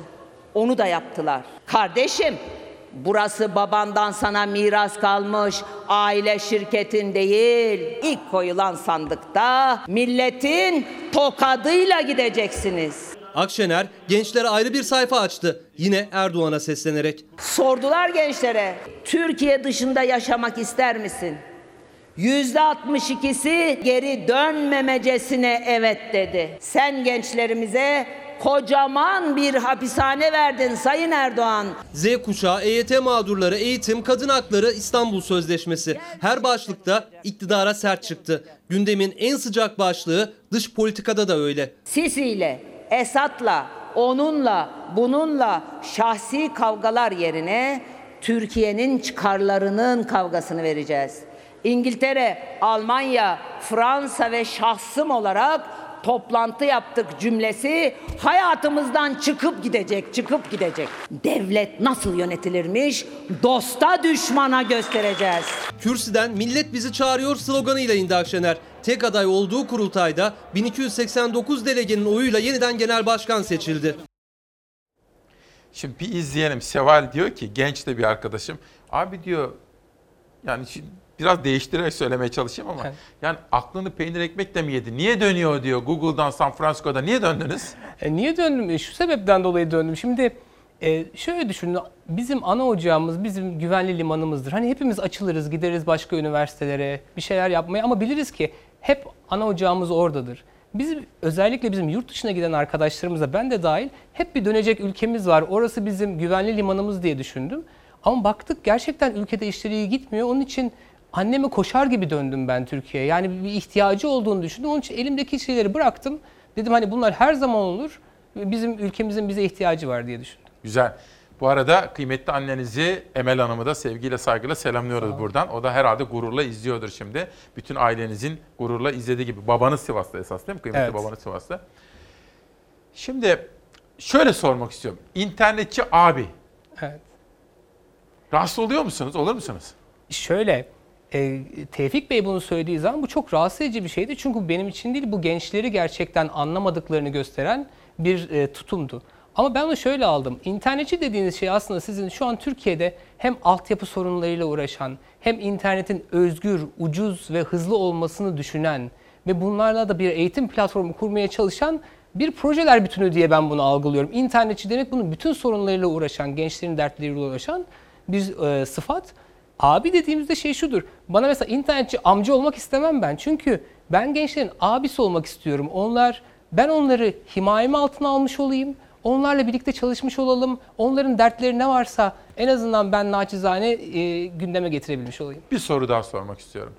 Ben nereye gidersem gideyim hani hep anneleri ön plana alıyoruz ya Evet. önce annelerle. Şimdi tabii sarılamıyorum maalesef var. ama sonra o kıymeti bize öğreten babalarımız, sonra çocuklar. İnanın bana Taylan Bey böyle 14 yaşında, 15, 16, 17 yaşında çocuklar var. Ben abi siyasete gireceğim, seni izliyorum sabahları falan diyor. Bana biraz bu gençlikten, biraz Z kuşağından bahseder misiniz mesela? Tabii şöyle şimdi e, 70'ler 80'lere baktığınız zaman o zaman bizim annelerimiz babalarımız da şöyle bir şey öğretildi. Sizin geleceğiniz hiç önemli değil. Gerekirse bu uğurda ölün ama siyaset yapın öğretildi. Sonra benim kuşağıma gelindiğinde annelerimiz babalarımız genelde o kuşakta dediler ki siyaset yapma gerçekten yanarsın sen kendini kurtarmaya bak dediler. Şimdi biz gençlerimize baktığımızda da gençlerimizin amacı gerçekten güzel ve müreffeh bir gelecek yaşamak. Güzel. güzel bir eğitim almak, uluslararası bir dünya vizyonuna sahip olmak, uluslararası bir iş piyasasının bir elemanı olabilmek istiyor bizim bu gençlerimiz. Ama ne oluyor? Bu gençlerimizin bu ihtiyaçlarını maalesef şu an yaşlanan iktidar, hem fikren hem yaşça yaşlanan iktidar zerre kadar anlamıyor. Onun dilini konuşmuyor. Ve de şunu diyorlar. Mesela ne yapmak lazım? Ne yapmak lazım? Gençleri şu anki bütün karar mekanizmalarına bizim koymamız gerekiyor. Şu an dedikleri şey şu İsmail Bey. Diyorlar ki gençler geleceğimiz sizsiniz. İlk başta bunu duyan insanlar da çok mutlu oluyorlar. Ne kadar güzel bir şey söylüyor ama bu Yap. söz bu söz 5 yaşında oturttuğunuz 23 Nisan'da oturttuğunuz çocuğa söylenir. Eğer gençler geleceğimiz sizsiniz diyorsanız bu şu demek. 30 yıl bekle 55 yaşında ülkeyi sen yöneteceksin. Böyle bir şey olmaz. Ben bunu kabul etmiyorum. Gençlerin şu an gerçekten bütün dertlerinin ana platformlarda konuşulması lazım. Çünkü biz onların omuzlarında yükseleceğiz. Lütfen yani onun için ben bütün liderleri de gençlerin dertlerini dinlemeye davet Son ediyorum. olarak Z kuşağı diye bir tartışma var ya. Z Evet, kuşağı. evet. Nedir o Z kuşağı kimdir ve nedir onların özelliği mesela? Z kuşağı öncelikle apolitik. Bu ne demek? Ee, gerçekten şu anki söylenen şeylere kulaklarını kapatmış durumdalar. Çünkü onları ilgilendiren bir şey söylenmiyor. İlk önce e, bunu bir anlamamız gerekiyor. İkincisi partilerdeki şu anki çekişmeye baktığınız zaman genel anlamda ki biz bunu iyi Parti olarak kırmaya çalışıyoruz. Çekişmeye baktığınız zaman e, bir partideyseniz bir tane sıfatınız var. Başka bir partiyseniz başka bir sıfatınız var. Ve onun yanına ikinci bir sıfat alamıyorsunuz. Halbuki gençlere soruyorum. Instagram'da bir post yaptıkları zaman 20 tane hashtag, 20 tane etiket koyuyorlar. Kimse kendini şu an bir tane sıfatla temsil etmek istemiyor. Onun için bizim partiler üstü ve de insanların projeleri anlatan, çünkü projelerimizin internet projesinin mesela sağcısı solcusu olmaz. dindarı olmaz. Bunlar hepimizin kol kola vererek e, bütün siyasi olarak yapmamız gereken şeyler ve gençlerde karşılığı olan projeler de bu. Peki size son bir soru daha soracağım. Ama önce dün akşam benim çok hoşuma giden bir tören vardı. Geliri de Çağdaş Yaşamı Destekleme Derneği'ne bağışlandı. Ben de bir Çağdaş Yaşam gönüllüsü olduğum için. Savaş hazır mıyız? Dünkü o vefa gösterisini izleyelim ve sonra son söz için size bırakacağım mikrofonu.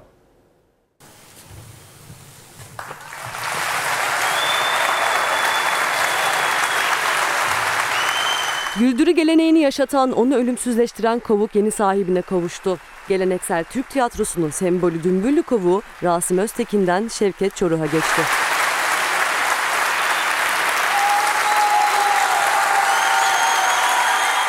Yaşadığı dönemin en ünlü güldürü sanatçılarından İsmail Hakkı Dümbüllü, hocası Kel Hasan Efendi'nin orta oyununu temsil eden kavuğunu ilk olarak 1968'de Münir Özkul'a devretti. Usta oyuncu Münir Özkul, 21 yıl sonra 1989'da kavuğu Ferhan Şensoy'a bıraktı. Ferhan Şensoy 27 yıl sonra Rasim Öztekin'e emanet etti bu değerli mirası. Ben dedi kavuğu devretmeye karar verdim dedi. Aa iyi abi çok iyi dedim. Ondan sonra harika bir şey. Sana devredeceğim deyince ben bir durdum. Nasıl yani. Sonra konuşalım mı dedim. Kapattım. Sonra içeri girdim bir sakinledim kendime geldim. Ondan sonra tekrar konuştum. Usta tiyatro oyuncusu Rasim Öztekin de 4 yıl kaldı Dümbüllü'nün kavuğu. Kalp rahatsızlığı yüzünden sahnelerden uzak kaldığını dile getiren Öztekin, kavuğu devretmeye karar verdi. Sahnelerden uzak kalıyorsam bende durmasının bir anlamı yok diyen usta oyuncu Ferhan Şensoy aradığını anlattı. Bu kış Şubat ayında devretmeye karar verdim. Kafamda Şevket Çoruh vardı. Ustama Ferhan Şensoy'a açtım sordum. Ustam ne diyorsun dedim. Çok iyi bir karar kardeş dedi. Harbiye Cemil Topuzlu açık hava sahnesinde tiyatro severler bir araya geldi. Rasim Öztekin kavuğu devretmek üzere Şevket Çoruh'u sahneye davet etti. Şevket Çoruh konuşması sırasında gözyaşlarını tutmakta zorlandı.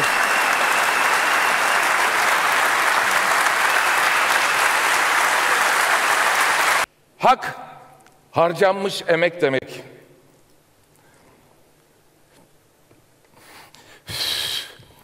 Ee, üstümde emeği olan ustalarım.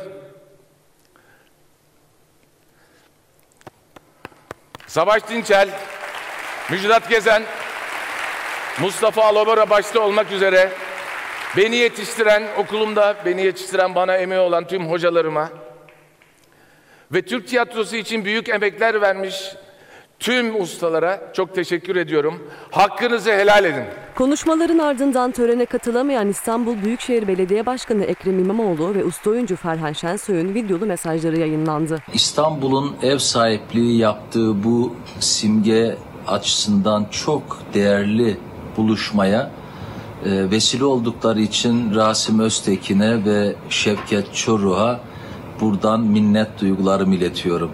Rasim Öztekin'in kabuğu Şevket Çoruh'a vermesinden de mutlu oldum. Yolumuz çok dikenli Şevket. Olsun. Sen dikenleri yolarsın. Beyza Gözeyik özenle hazırlamış bu haberi. Son söz internetçi abiye bırakmak istiyorum. Herkes bizi izliyor. Bugün tedbir elden bırakmadan dedik. Siz ne istersiniz, Türkiye'ye ne vaat edersiniz veya insanlarımıza ne söylemek istersiniz? Ben e, Cumhuriyetimizin zaten ana e, değerlerinden olan bilimi, aklı ve liyakatı unutmamamız gerektiğini ve bizim Cumhuriyetimizin binlerce benim gibi e, pırıl pırıl gençler yetiştirdiğini, onların kenarda şu an beklediğini ve onlara lütfen siyasi bir yolun açılması gerektiğini ki biz hepimiz ortak akılımızı koyalım. Kimse para beklemiyor, kimse pul beklemiyor. Herkesin elinde, cebinde, çantasında projeleri hazır bekliyorlar ve de ben destekleri için herkese çok teşekkür ediyorum. Çok sağ olun. Şimdi bakın biz her sabah gazeteleri okuyoruz ya. Bugün Murat Ağırel kendisi de Evet. cezaevinden çıktı bir meslektaşım. Müesser Yıldız üzerinden bir yazı kalemi almış. Müesser Yıldız'ın nasıl başarılı bir gazeteci, nasıl yurtsever bir insan olduğunu, bir yurttaş olduğunu gözler önüne seriyor. Günün yazılarından birisi bu. Bir de Melih Altınok benim de altına imza atacağım bir yazı yazmış. Twitter Adalet Sarayı. Evet. Sosyal medya ve internet bir imkan ama aynı zamanda linç aracı haline gelebiliyor. Ve bazen de adalet arayışı sadece internetten olabiliyor. Burada kantarın topuzunu kaçırmamak gerektiğini hatırlatıyor. Önemli bir yazı. Onu da siz hazır buradayken söylemek istedim. Size çok teşekkür ediyorum. Ben- Sağ olun, var olun. İyi ki varsınız. İyi ki hangi partiden olursa olsun gençleri siyasette istiyoruz. Çok sağ olun. Sayın Taylan Yıldız, internetçi abi teşekkür ediyorum. Evet efendim yeni bir güne başladık. Yeni bir haftaya başladık. Ve ben İsmail Küçükkaya Demokrasi Meydanı'nda bizimle birlikte olduğunuz için hepinize teşekkür ediyorum. Bugün tanıtacağım son kitap Hüseyin Temur'un ders içi, ders sonu etkinlikleri. Yarın da Turgay Polat ve Türk Tabipleri Birliği Başkanı konuklarımız olacak efendim. Bu arada bakın yan tarafta emeği geçen bütün arkadaşlarımızın da isimleri var. Onlara da danışmanıma da ayrıca teşekkür ediyorum. At dile ilhan bir şiirle, çok sevdiğim bir şiiriyle kapatmak isterim. Bir vuruşta kim kalbimi bulabilir? Kim? El değmedik yerlerimde saklıyorum. Bazen adımın son harfinde gizlidir.